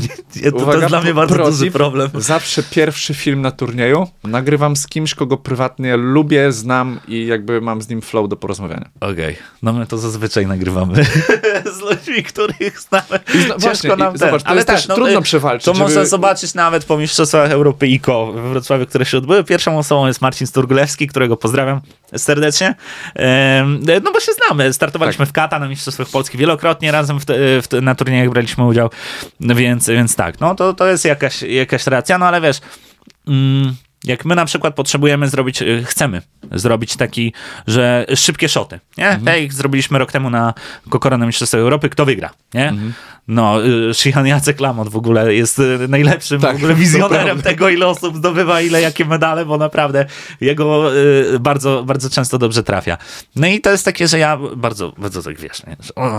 Oni, się, oni się krępują, jak ja do nich podchodzę, a ja się krępuję też, jak do nich podchodzę, jak widzę, że oni się krępują, nie? I to jest takie, wiesz, takie, no nie jest to uczucie takie fajne, nie? Że tak, "Eee, oni nie chcą, ty chcesz, ale nie chcesz, żeby oni chcieli. Ja mam wiesz, takie poczucie, wiesz co, że to tak jest tak, dalej. że... A ile osób ci odmawia e, nagrania czegokolwiek? I to powiem tak. Kilka lat temu odmówił mi sensei Piotr Moczydłowski. Był jednym z naprawdę niewielu, ale go zapamiętałem. I powiedział, że następnym razem, jak do niego przyjdę, to odpowiem. I następnym razem podchodzę do niego, mówię, sensei, i to było kilka lat temu, i to było na Mistrzostwach Europy IKO. I mówię, sensei, obiecał sensei, że następnym razem jak podejdę, to sensei ze mną porozmawia.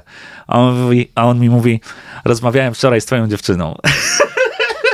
bo mnie pierwszego dnia nie było, bo byłem na turnieju Puchar Burmistrza Józefowa i Stefi zrobiła z Sensei Piotrem Moczydłowskim wywiad i mówię, no to już po ptakach, nie? I teraz muszę czekać na kolejną okazję z Sensei Piotrem Moczydłowskim. Oczywiście z uśmiechem patrzę na tą sytuację. Wiadomo, to nie jest tak, że y, ktoś musi odpowiadać, nie? Każdy może mieć y, jakiś dzień, może nie chce Tak, po tak, prostu i tak dalej. To, wiesz, ja to całkowicie rozumiem i w ogóle to jest, to jest jak najbardziej naturalne i, i nie mam z tym problemu, nie?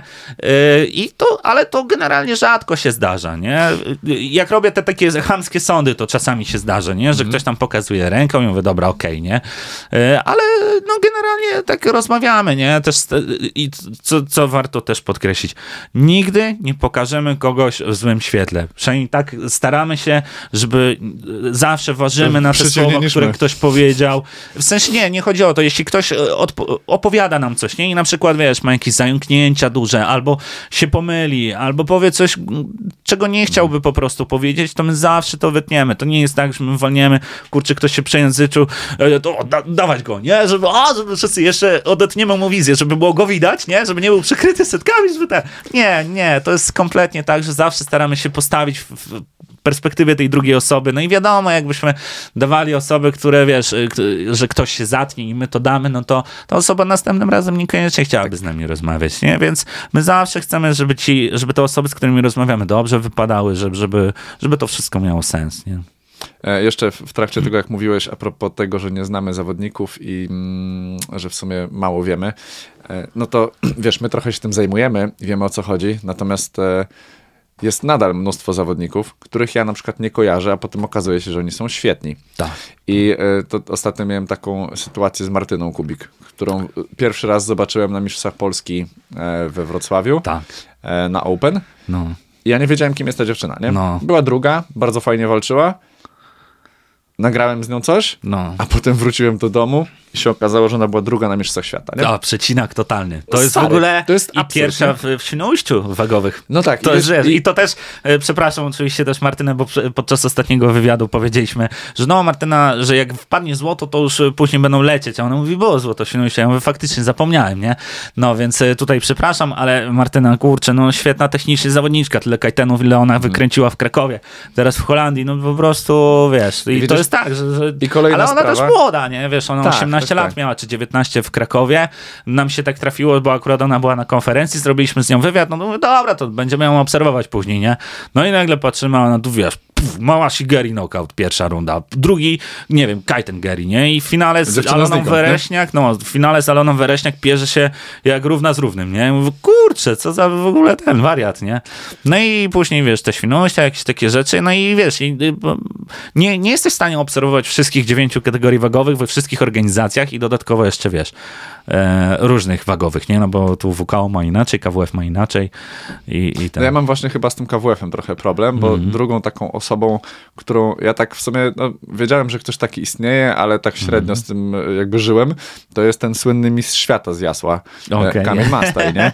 I to jest No. gość, który jakby, no ja wiedziałem, że Tak. jest ktoś taki, wiedziałem, że jest niezły, No.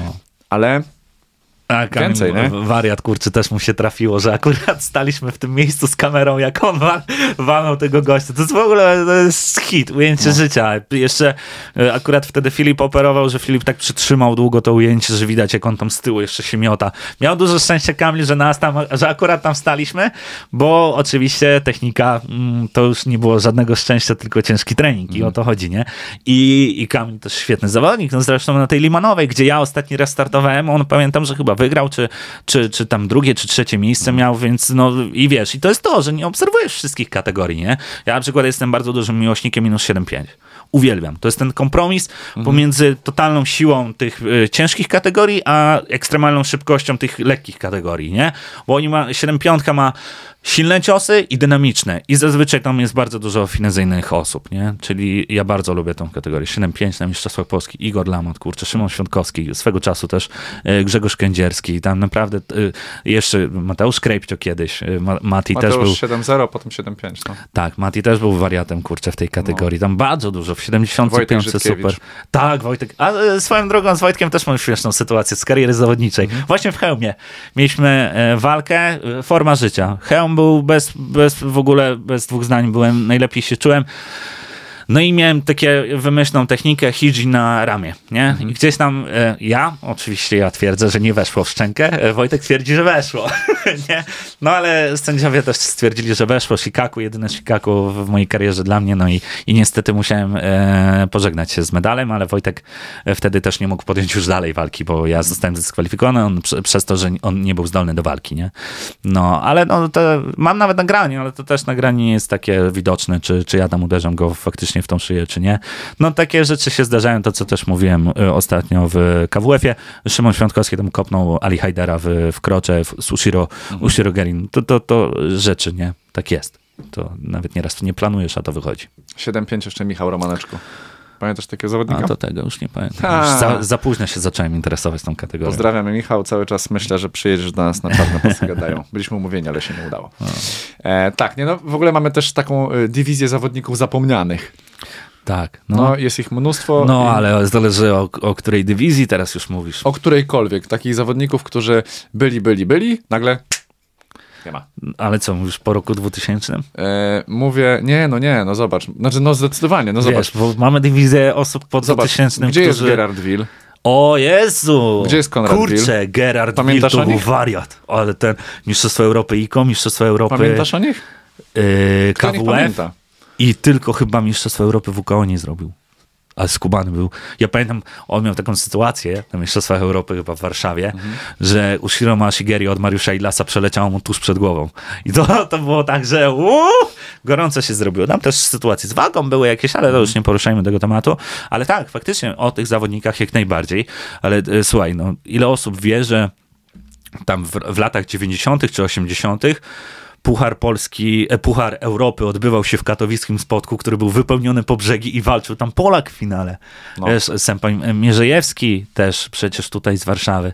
To są osoby, które w ogóle powinny być, wiesz, na każdych zawodach witane z honorami, które po prostu utworzyły karate zawodnicze w Polsce.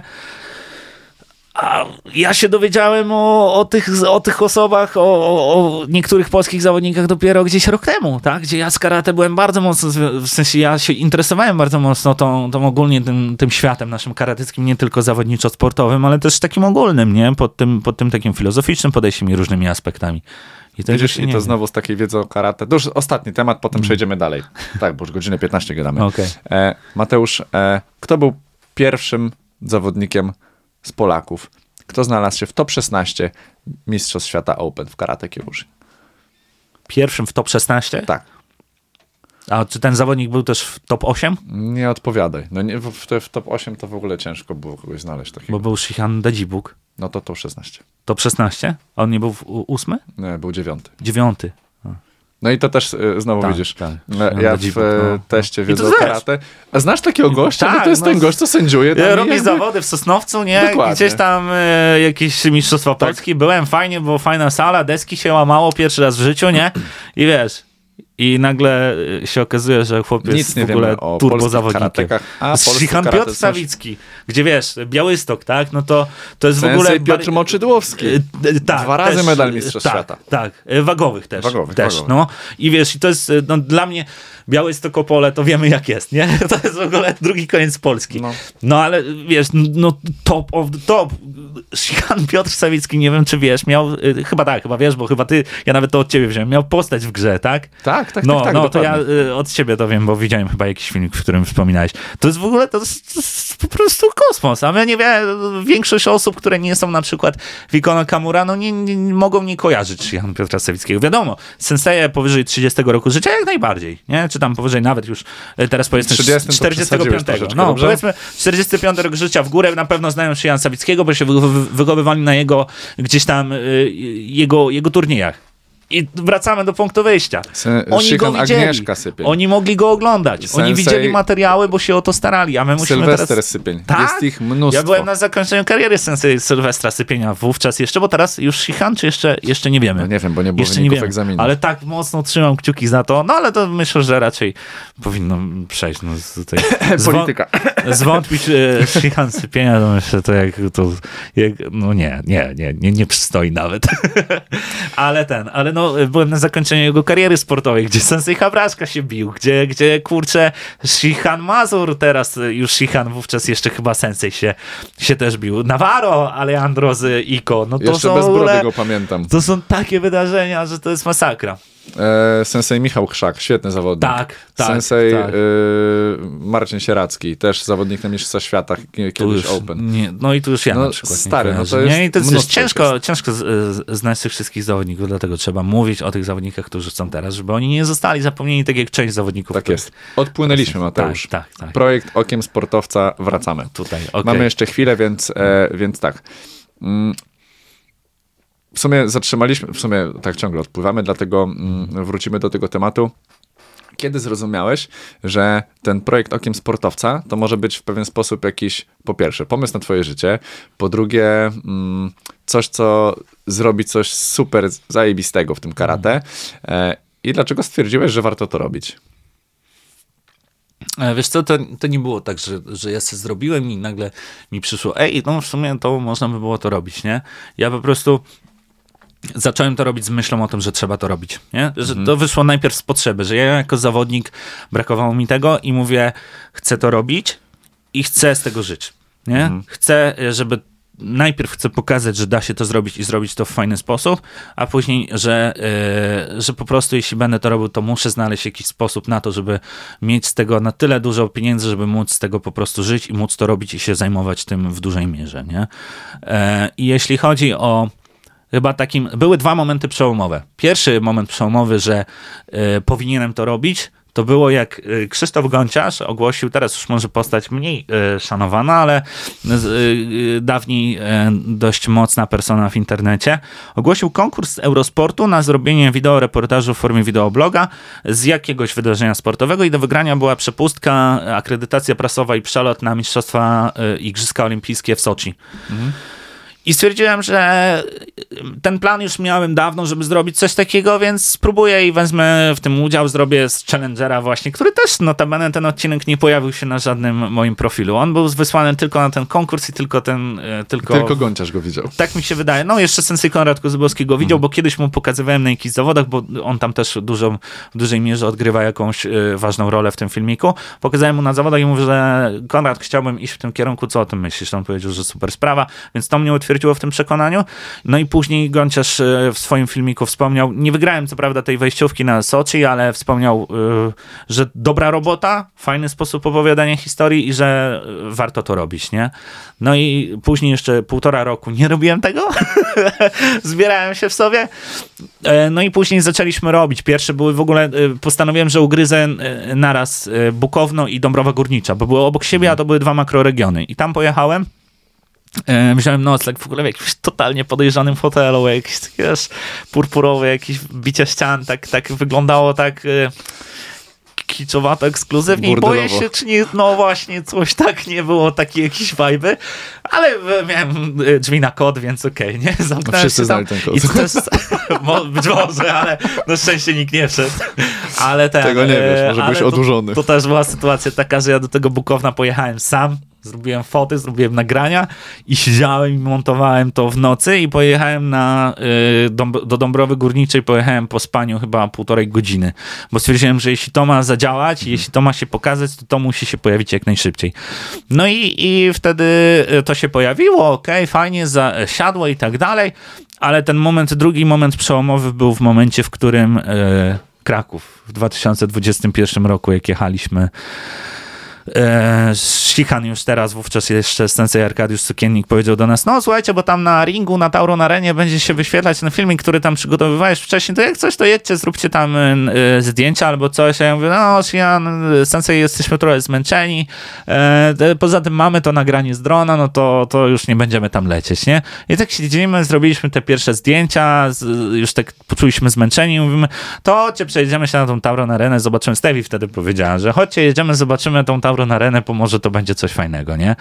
No i jak jechałem samochodem i z cztery czy pięć, czy nawet sześć skrzyżowań przed Tauron Areną widziałem du duży napis World Kyokushin Championship, który y, miesiąc temu trzaskałem na takim małym okienku w, w programie, to mówię wow, jak stanęliśmy pod tą Tauron Areną, to było coś niesamowitego i wtedy poczułem, że teraz już nie ma drugiego odwrotu, nie? Że zrobi, robimy to wydarzenie, a później już lecimy po prostu tyle, ile się da, co się tylko da i jak się tylko da, nie? I to był taki moment. Mm, kiedy zarobiłeś pierwsze pieniądze na turnieju karate?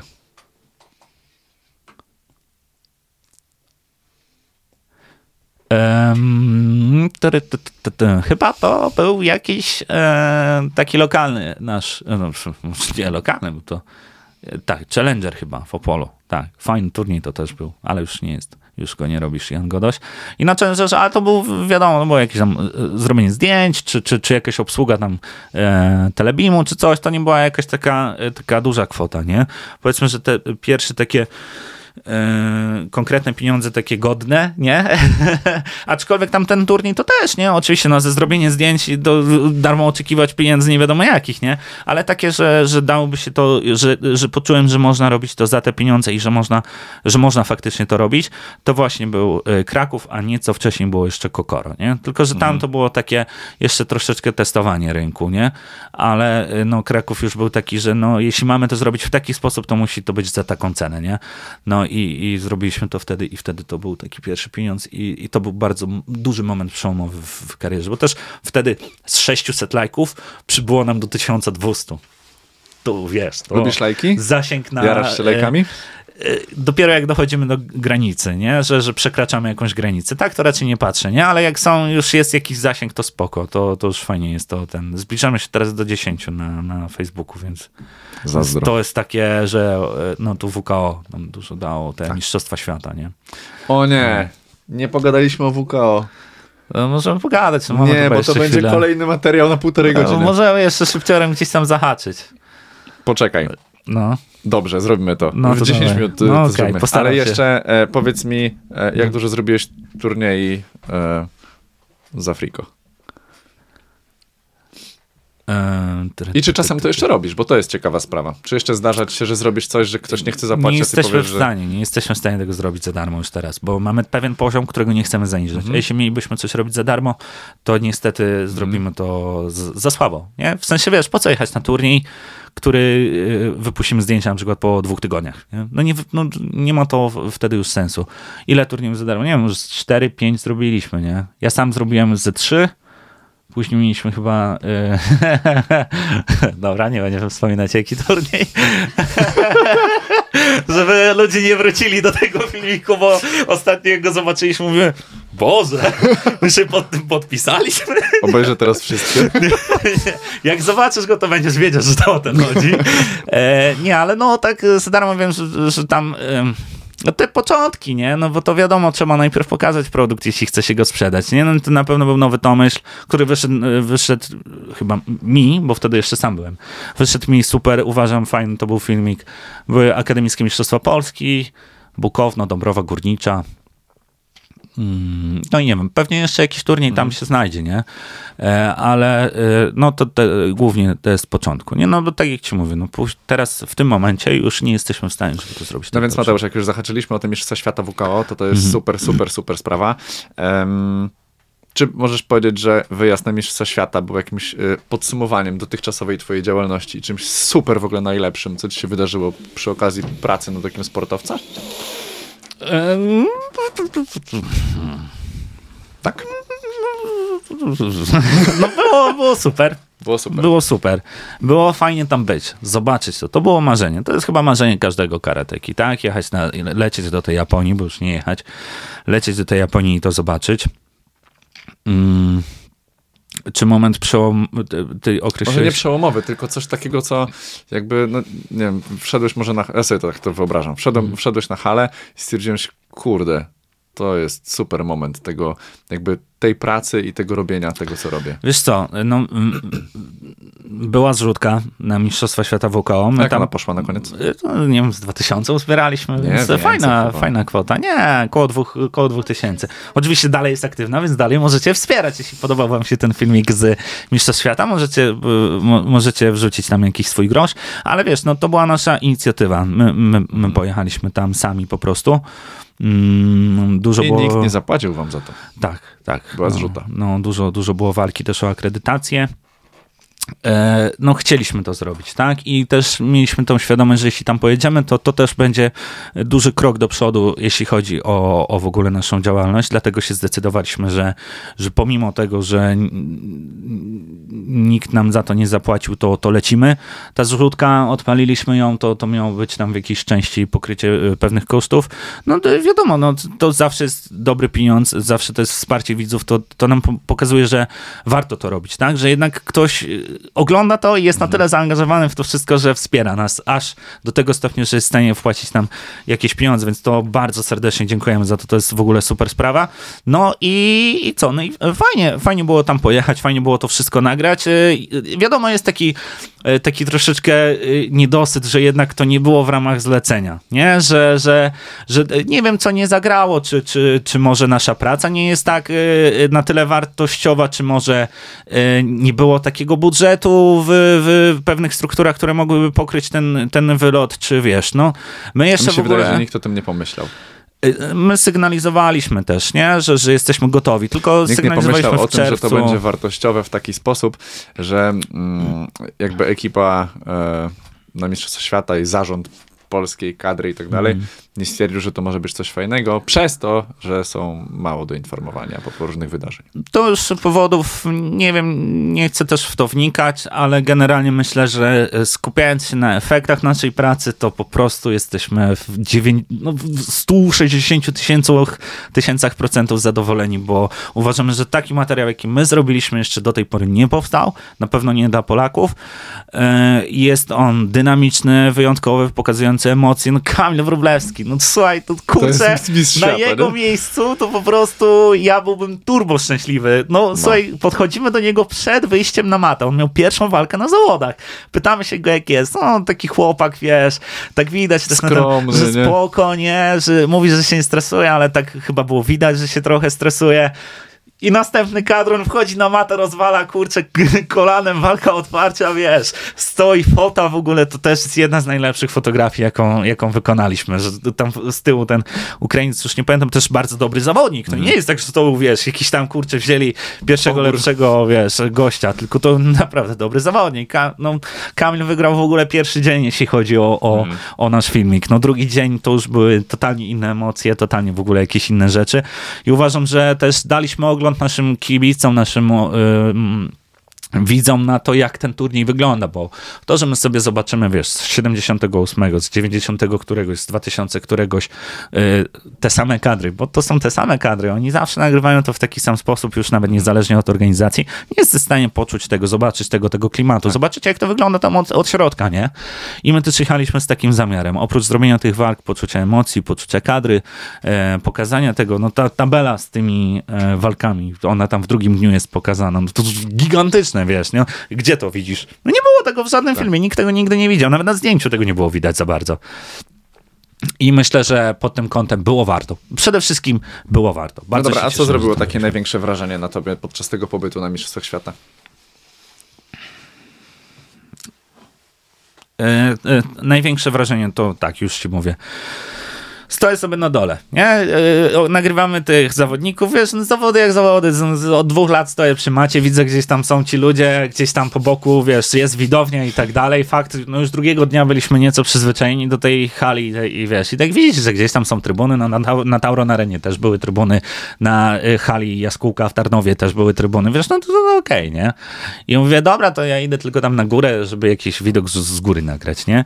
I wchodzę po tych schodach, wchodzę po drugich schodach, wchodzę po trzecich schodach, mówię, kurde, duża jest ta hala, nie? Wiesz, podchodzę do rogu tej hali, obracam się, patrzę i mówię, o oh, fuck.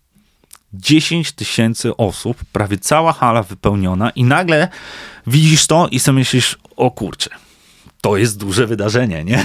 To jest tak, że wiesz, że no patrzysz na te nagrania i myślisz sobie gdzieś tam, e, no już nawet widać, że w Japonii te karate staje się słabsze, bo nie ma tylu tłumów, co było kiedyś i tak dalej. I nagle stajesz na tej hali i myślisz, o cholera, myliłem się, nie? Jednak tutaj te karate dalej jest silne pomimo tych, e, tych podziałów, nie? I to nam e, otworzyło bardzo szeroko oczy. Że, I to było takie, że pff, ścisnęło mnie naprawdę, nie? No. Fajnie by było, wiesz, chcielibyśmy na przykład za 4 lata, jeśli słuchają nas osoby decyzyjne, to jesteśmy gotowi do tego, żeby polecieć do Japonii na miesiąc i zostać tam na wszystkie Mistrzostwa Świata nie? i tu możemy się dogadać w tym aspekcie, nie? No bo teraz tak się złożyło, że te Mistrzostwa Świata były jedno obok drugiego i tak naprawdę niewiele brakowało, żebyśmy zostali tam, nie? To, to na pewno nie byłyby jakieś y, takie kwoty, jakby trzeba było zapłacić, wiesz, za przelot i z powrotem, nie? Mm. Tylko my też nie rozgrywaliśmy, w sensie nie, nie informowaliśmy, bo też sami nie byliśmy pewni. E, to trzeba, taki, to też jest ważna uwaga, że takie rzeczy trzeba załatwić dużo wcześniej. Takich rzeczy się nie załatwi, wiesz, miesiąc, dwa miesiące przed turniejem. Czy to są Mistrzostwa Świata Europy, czy makroregion, kurczę, czy puchar, wiesz, jakiegoś juniora gdzieś w, gdziekolwiek, nie? To trzeba załatwić dużo wcześniej, bo my musimy mieć czas, żeby się przygotować do tego wszystkiego, żeby zaplanować te rzeczy i to wtedy będzie o wiele e, lepsze, nie? No ale no, bardzo chętnie skorzystamy. Jak miesiąc ja, tam w Japonii. to tak, no, pozwólcie mi to Fajnie zrobić. by było. A co cię rozczarowało w tym wyjeździe? Było coś, co stwierdziłeś, e, zwykłe. Powiem otwarcie. Dawaj. I to jest opinia powszechnie znana, finał. No finał, finał mnie rozczarował. No dobra, Niestety. a w jakim sensie cię rozczarował? No, Walerii Dimitrow uważam, że jest na tyle już mocną postacią dla y, WKO w Europie, że, że chociaż mogli odgwizdać te przewinienia, nie? Chociaż to. Bo WKO mhm. nie, nie ma chwytów, nie ma chwytania się. Co to jest? Tu za, zawinięcie tej ręki. No to było niesmaczne. To po prostu było niesmaczne i to też było czuć na zawodach. Bardzo dużo osób nam mówiło że skończy się jak zawsze. My wiesz, my byliśmy pierwszy raz, nie? Nie, no co, kurczę, Dimitrow ma szansę, tu coś tam, jest Kazach, nie? Świetny Kazach, to było zaskoczenie totalne turnieju. Świetny Kazach, jest kurczę Ceciński, jest Marek przecież jeszcze, nie? No i dochodzimy do sytuacji, gdzie w półfinale jest czterech, e, cztery osoby, jeden Japończyk, no i, i przechodzi, wiesz, no tak, no ten finał był bardzo niesmaczny jak dla mnie. No, niestety. I jeszcze wiesz, jeszcze rozumiem, gdyby to był właśnie jakiś inny zawodnik z Europy, ale Dimitrow, kurczę, on sześć razy chyba, czy tam, nie wiem, czy pięć, na pewno cztery razy był na tych Mistrzostwach Świata. Ja ostatnio studiowałem e, różne wyniki Mistrzostw Świata e, z różnych organizacji i w pewnym momencie zauważyłem, że ten Dimitrow na Mistrzostwach Świata Open pojawia się tyle razy, a one są co 4 lata, tak. że to jest aż, aż tak, dziwne, tak. nie? I wiesz, i on po prostu zasługiwał na to, żeby chociaż te przewinienia odgwizdać, nie? Już nie mówię o dogrywce, czy nie dogrywce, czy, czy jakichś takich rzeczach, ale to, to było bardzo rozczarowujący ten finał był. I zresztą to też widać na filmiku, no słuchaj, czy ty chciałbyś zdobywać Mistrzostwo Świata Open, podchodzić do Midoriego, odbierać gratulacje, a cała sala skanduje imię twojego przeciwnika? No. No po co to? Po co? W sensie to nie jest potrzebne, nie? Sprawiedliwość powinna być dla zawodników, a podziały polityczne dla osób, które zarządzają organizacją czy czymś, a nie, że winujemy nie wiadomo po co. Zresztą słyszałem też głosy, że wcześniejsze walki Irikiego, chyba półfinał czy ćwierćfinał, też nie do końca, mimo że walczył Japończyk z Japończykiem, też nie do końca był tam jakoś dobrze oceniony, no ale my tej walki nie widzieliśmy, więc ciężko nam powiedzieć, nie? Więc, więc myślę, że to, że, że przede wszystkim mm, finał. Niestety, niestety, bo widziałem wiele fajnych finałów. Zresztą finał, kurczę, w Iko był super. Tak, ale wydaje mi się, że tam też miał wygrać ten, I, który wygrał. No, ale mi się też podobał bardzo półfinał y, tego, to co ten Francuz walczył z Ermenko. Antonio. Antonio. No, Świetny było dużo emocji, no tam też oczywiście bez kontrowersji się nie obeszło, no to zrzucenie to uważam, tak. że w ogóle karygodne, to w ogóle nie, to, w, to nawet nie będziemy o tym mówić, bo to nie ma, nie ma co. No, tak, Mateusz, zbliżając się ku końcowi, e, myślę, że moglibyśmy tak sobie gadać i gadać tak, i gadać no. i to e, w ogóle o tym karate. Fajnie, że ktoś w końcu chce poopowiadać ze swojej perspektywy. Nie do końca zawodnika, nie do końca trenera już na ten czas i nie do końca, jakby zupełnie z boku i to jest super mm. fajne, mam wrażenie. Więc jak tylko będziesz w Warszawie, wpadaj, nagramy sobie coś jeszcze raz, jak, bardzo chętnie i poruszymy jeszcze mnóstwo innych ciekawych tematów, bo myślę, że mamy ich kilka. Oj, tu można kopać cały czas. E Mateusz, co cię denerwuje w polskim karate? Hmm. No to, to, to chyba co wszystkich, nie? Patrzących tych e, z boku, z dołu i z boku. No to te podziały, nie? No moglibyśmy mieć bardzo silne karate, bardzo silny sport. Nasz sport byłby okropnie silny, jeśli byśmy mieli jedną organizację, która działa i która ten. Ale to jest, wiesz, to, to też to są takie marzenia y, Ściętej ściętej głowy. głowy troszeczkę. To nie jest tak, że tylko u nas są podziały. Nie? W gimnastyce y, tam jest związek sportowy, ale też nie jest y, w związku jakoś super.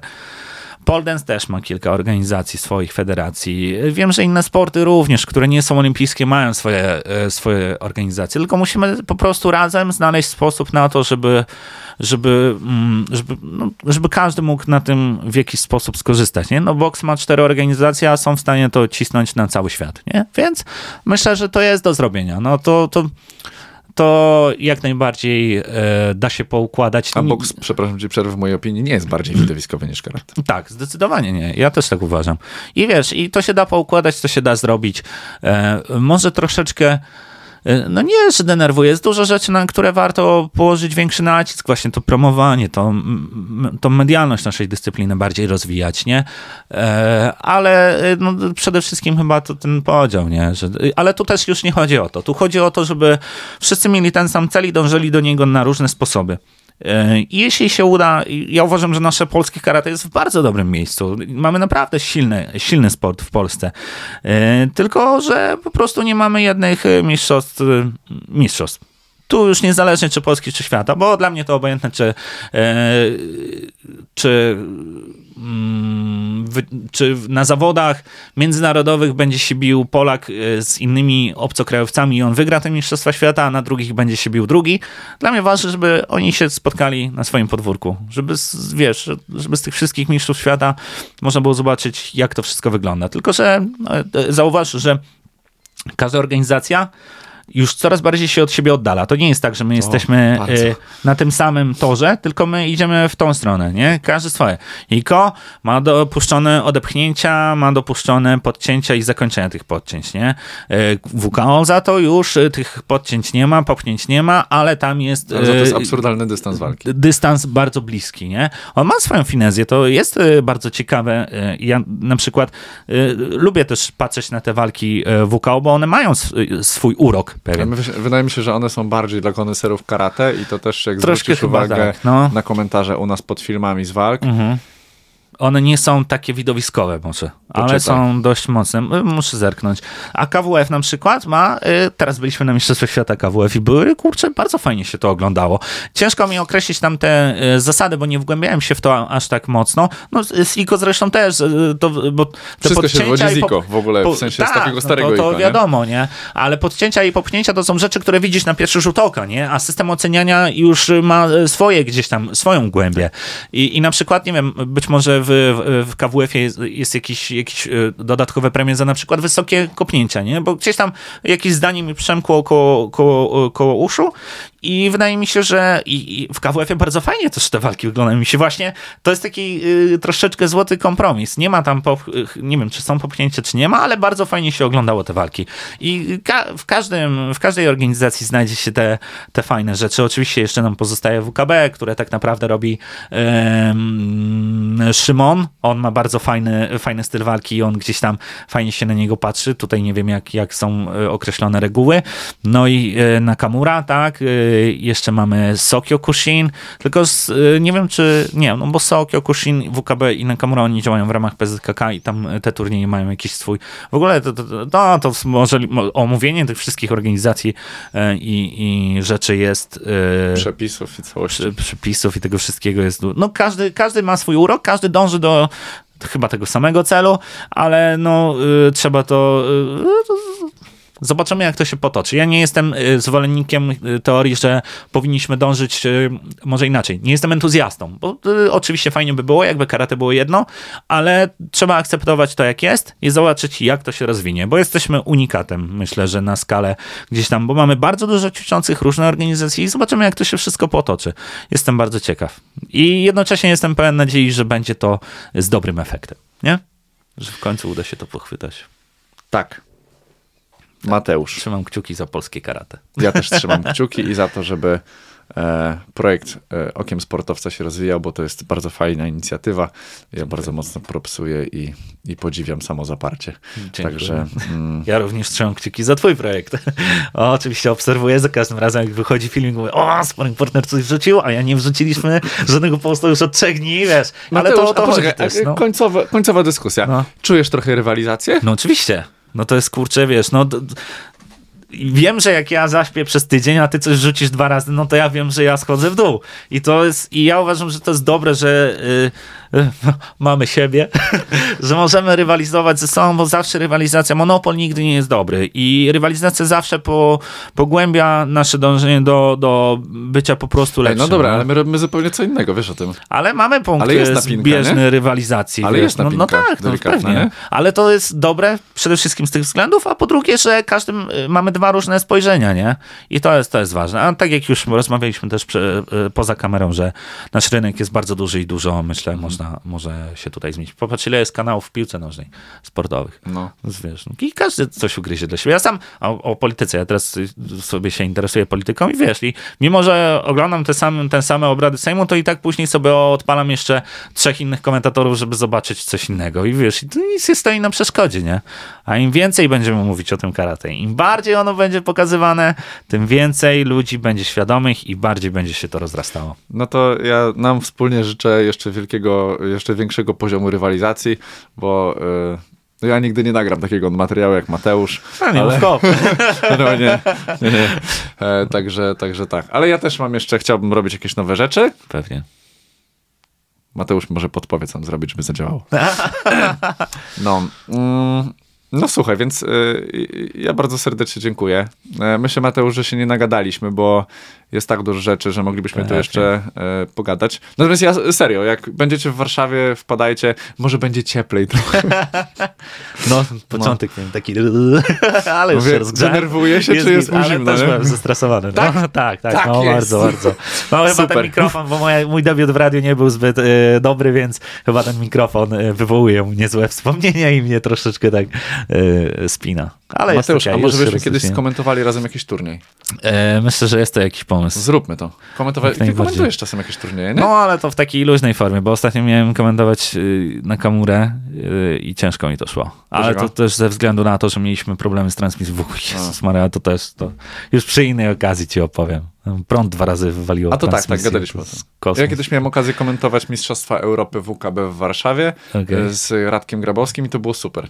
Okej. No, także może byśmy kiedyś coś No, tam... można, można pomyśleć. No. Jak będzie, jak Jakby będzie wolny nas przebieg, nie? zatrudnić, jak będzie nie? wolny czas, bo to też nie Jakby ktoś chciał nas A jak zatrudnić zatrudnić, to i oczywiście. zapa- zapłacić... e, No ja nie jestem tani, Mateusz jak słyszeliście też nie. Ja za komentarz, o, to pierwsze rzeczy, to możemy to, możemy się dogadać. Ale może, no zobaczymy. Tak w komentarzu ciężko, ciężko mi idzie. Super. Jak wiesz, przy kawce pooglądać sobie, poogarniać tu coś z widzami, zagadać, to okej. A żeby tak profesjonalnie opowiadać o tym, co się dzieje na macie, Ale że tutaj teraz... karate jest tak amatorskie, że jakby No, to co nie racja, zrobimy, to nie? będzie dobrze. Tak, tak. To, no. E, Mateusz, bardzo dziękuję. tak. E, jedziemy na Kokoro. tak jest, dokładnie. Bardzo dzisiaj ciekawy turniej. Tak, będzie ciekawie. Y, To jeszcze jakieś tam, o, o, tak? No, y, widziałem drobinki, fajnie. W ogóle my, my Skaladze chyba będzie startował, tak? Ten z Gruzji? Kurczę, No on dwa, dwa tygodnie, tak? Dwa tygodnie temu na Mistrzostwach Świata KWF-ie startował. No. Skur- Impera, y, y, nie Imperator, tylko Terminator. O, to im, im, bo po angielsku mi się ten Immortal. no, y, no y, będzie ciekawe. Maciek, dwóch, dwóch Japończyków, też mamy młodych, nie? No tak, ale Mamy poczekaj. Pałaszewskiego, Pałasz, mamy, no, Pałaszewski y, nie taki młody już, ale mamy No, Mateusza racja. Dyniewicz. Tak, Z jednej Dyniewicz, strony jeszcze a na dole Maciek Mazur. Piotrek, no. Y, Tak, i no, będzie, będzie się Wyobrażasz działo. sobie półfinał Maciek. Mazur kontra y, Mateusz Dyniewicz? Y, No, Ja no, uważam, że to się może ciekawie. wydarzyć. No, ale tam Dyniewicz ma jeszcze Japończyka do przejścia. No i co? No jednego już Mateusz jest takim kotem, że No, Mateusz jest kotem, jest kotem, no. No. A Maciek swoją drogą y, też mi kiedyś nos rozwalił, połamał mi nos. No. Ale masz Y, prostszy niż ja, tak? Eee, ten, ubezpieczajcie się, bo ja za ten złamany nos dostałem największe pieniądze z karate, jakie dostałem kiedykolwiek na zawodach. No nie, może nie największe, ale z pięć koła dostałem. Złamany nos? No, bo się ubezpieczyłem na 200 tysięcy i miałem y, tam kilka procent uszczerbku na zdrowiu. Dobra rzecz. Następne zawody ubezpieczyłem się na 500 tysięcy, ale nikt mi nic nie złamał. Tak, 120 zł na jeden dzień na ubezpieczenie. No nie? tak, Ja tak, mówię, tak, tak. Będzie warto.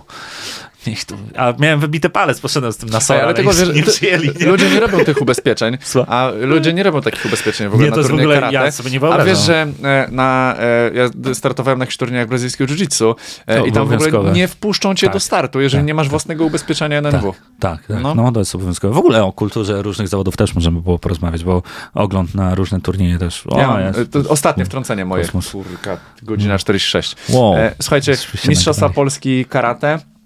E, ile może być zawodników? Kiedy? Wraz z juniorami, nie? No, z 200-300. nie? Super. Wiecie, ile w zeszłym miesiącu było zawodników na Mistrzostwach Polski brazylijskiego jiu-jitsu? Ilu? 2280 osób. Ja widziałem jakiś reportaż z turnieju, że oni tam chyba z 8 mat czy gdzieś. No. Stary, kategoria kurde. niebieskich pasów, 76 kg, czyli w takiej kategorii, w której ja mógłbym się tam e, szarpać z nimi, Mhm. 60 osób w kategorii. Wow, to jest dużo. W kategorii 18-30 lat, nie? No, ale jest jedno brazylijskie jiu-jitsu. Może im trzeba To nie podsunąć, jest tak. może Tam im jest- trzeba podsunąć pomoc, żeby się rozbili na organizację. Tak, no będzie mniejszy problem. Wiesz co, nie, tam moim zdaniem e, plusem jest to, że mm, jak jesteś zawodnikiem, powiedzmy, No. że startujesz, y, trenujesz dwa lata, to nie trafisz na zawodnika z czarnym pasem, tylko trafisz, jak masz biały pas, walczysz z białymi pasami. Czyli tak jakbyś, nie wiem, zaczynał przygodę z karate i Mhm. No, trenował okej, trzy okej. lata, to nie trafisz na Szymona Alpińskiego, nie? Co w pewien sposób ułatwia pewne rzeczy. Tak, no. To jest- Daje ci, wiesz, To jest mega super. I daje ci nadzieję, że nie będziesz y, niepełnosprawny do końca życia. Pozdrawiamy Szymona. No, sorry, no, Tak. zdarzają się sytuacje, nie? Także ale co, oni ekstra. mają jedno... Do, do, dobra, to już na inny, Wiesz inny co, temat. e, No, nie ma związku. Nie ma związku, Nie ma ale związku. jest jedna organizacja. Mm, Tam mam wrażenie, że to po prostu y, firma organizuje turniej, stricte komercyjnie.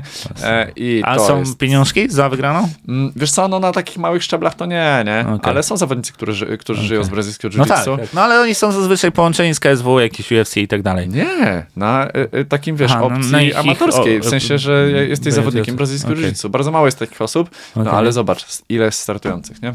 No, Mateusz, dziękuję. tak, ja, ja również. Kończmy to. Pierwszy odcinek czwartego sezonu za nami. Dziękuję, dobranoc, pozdrawiam, siema.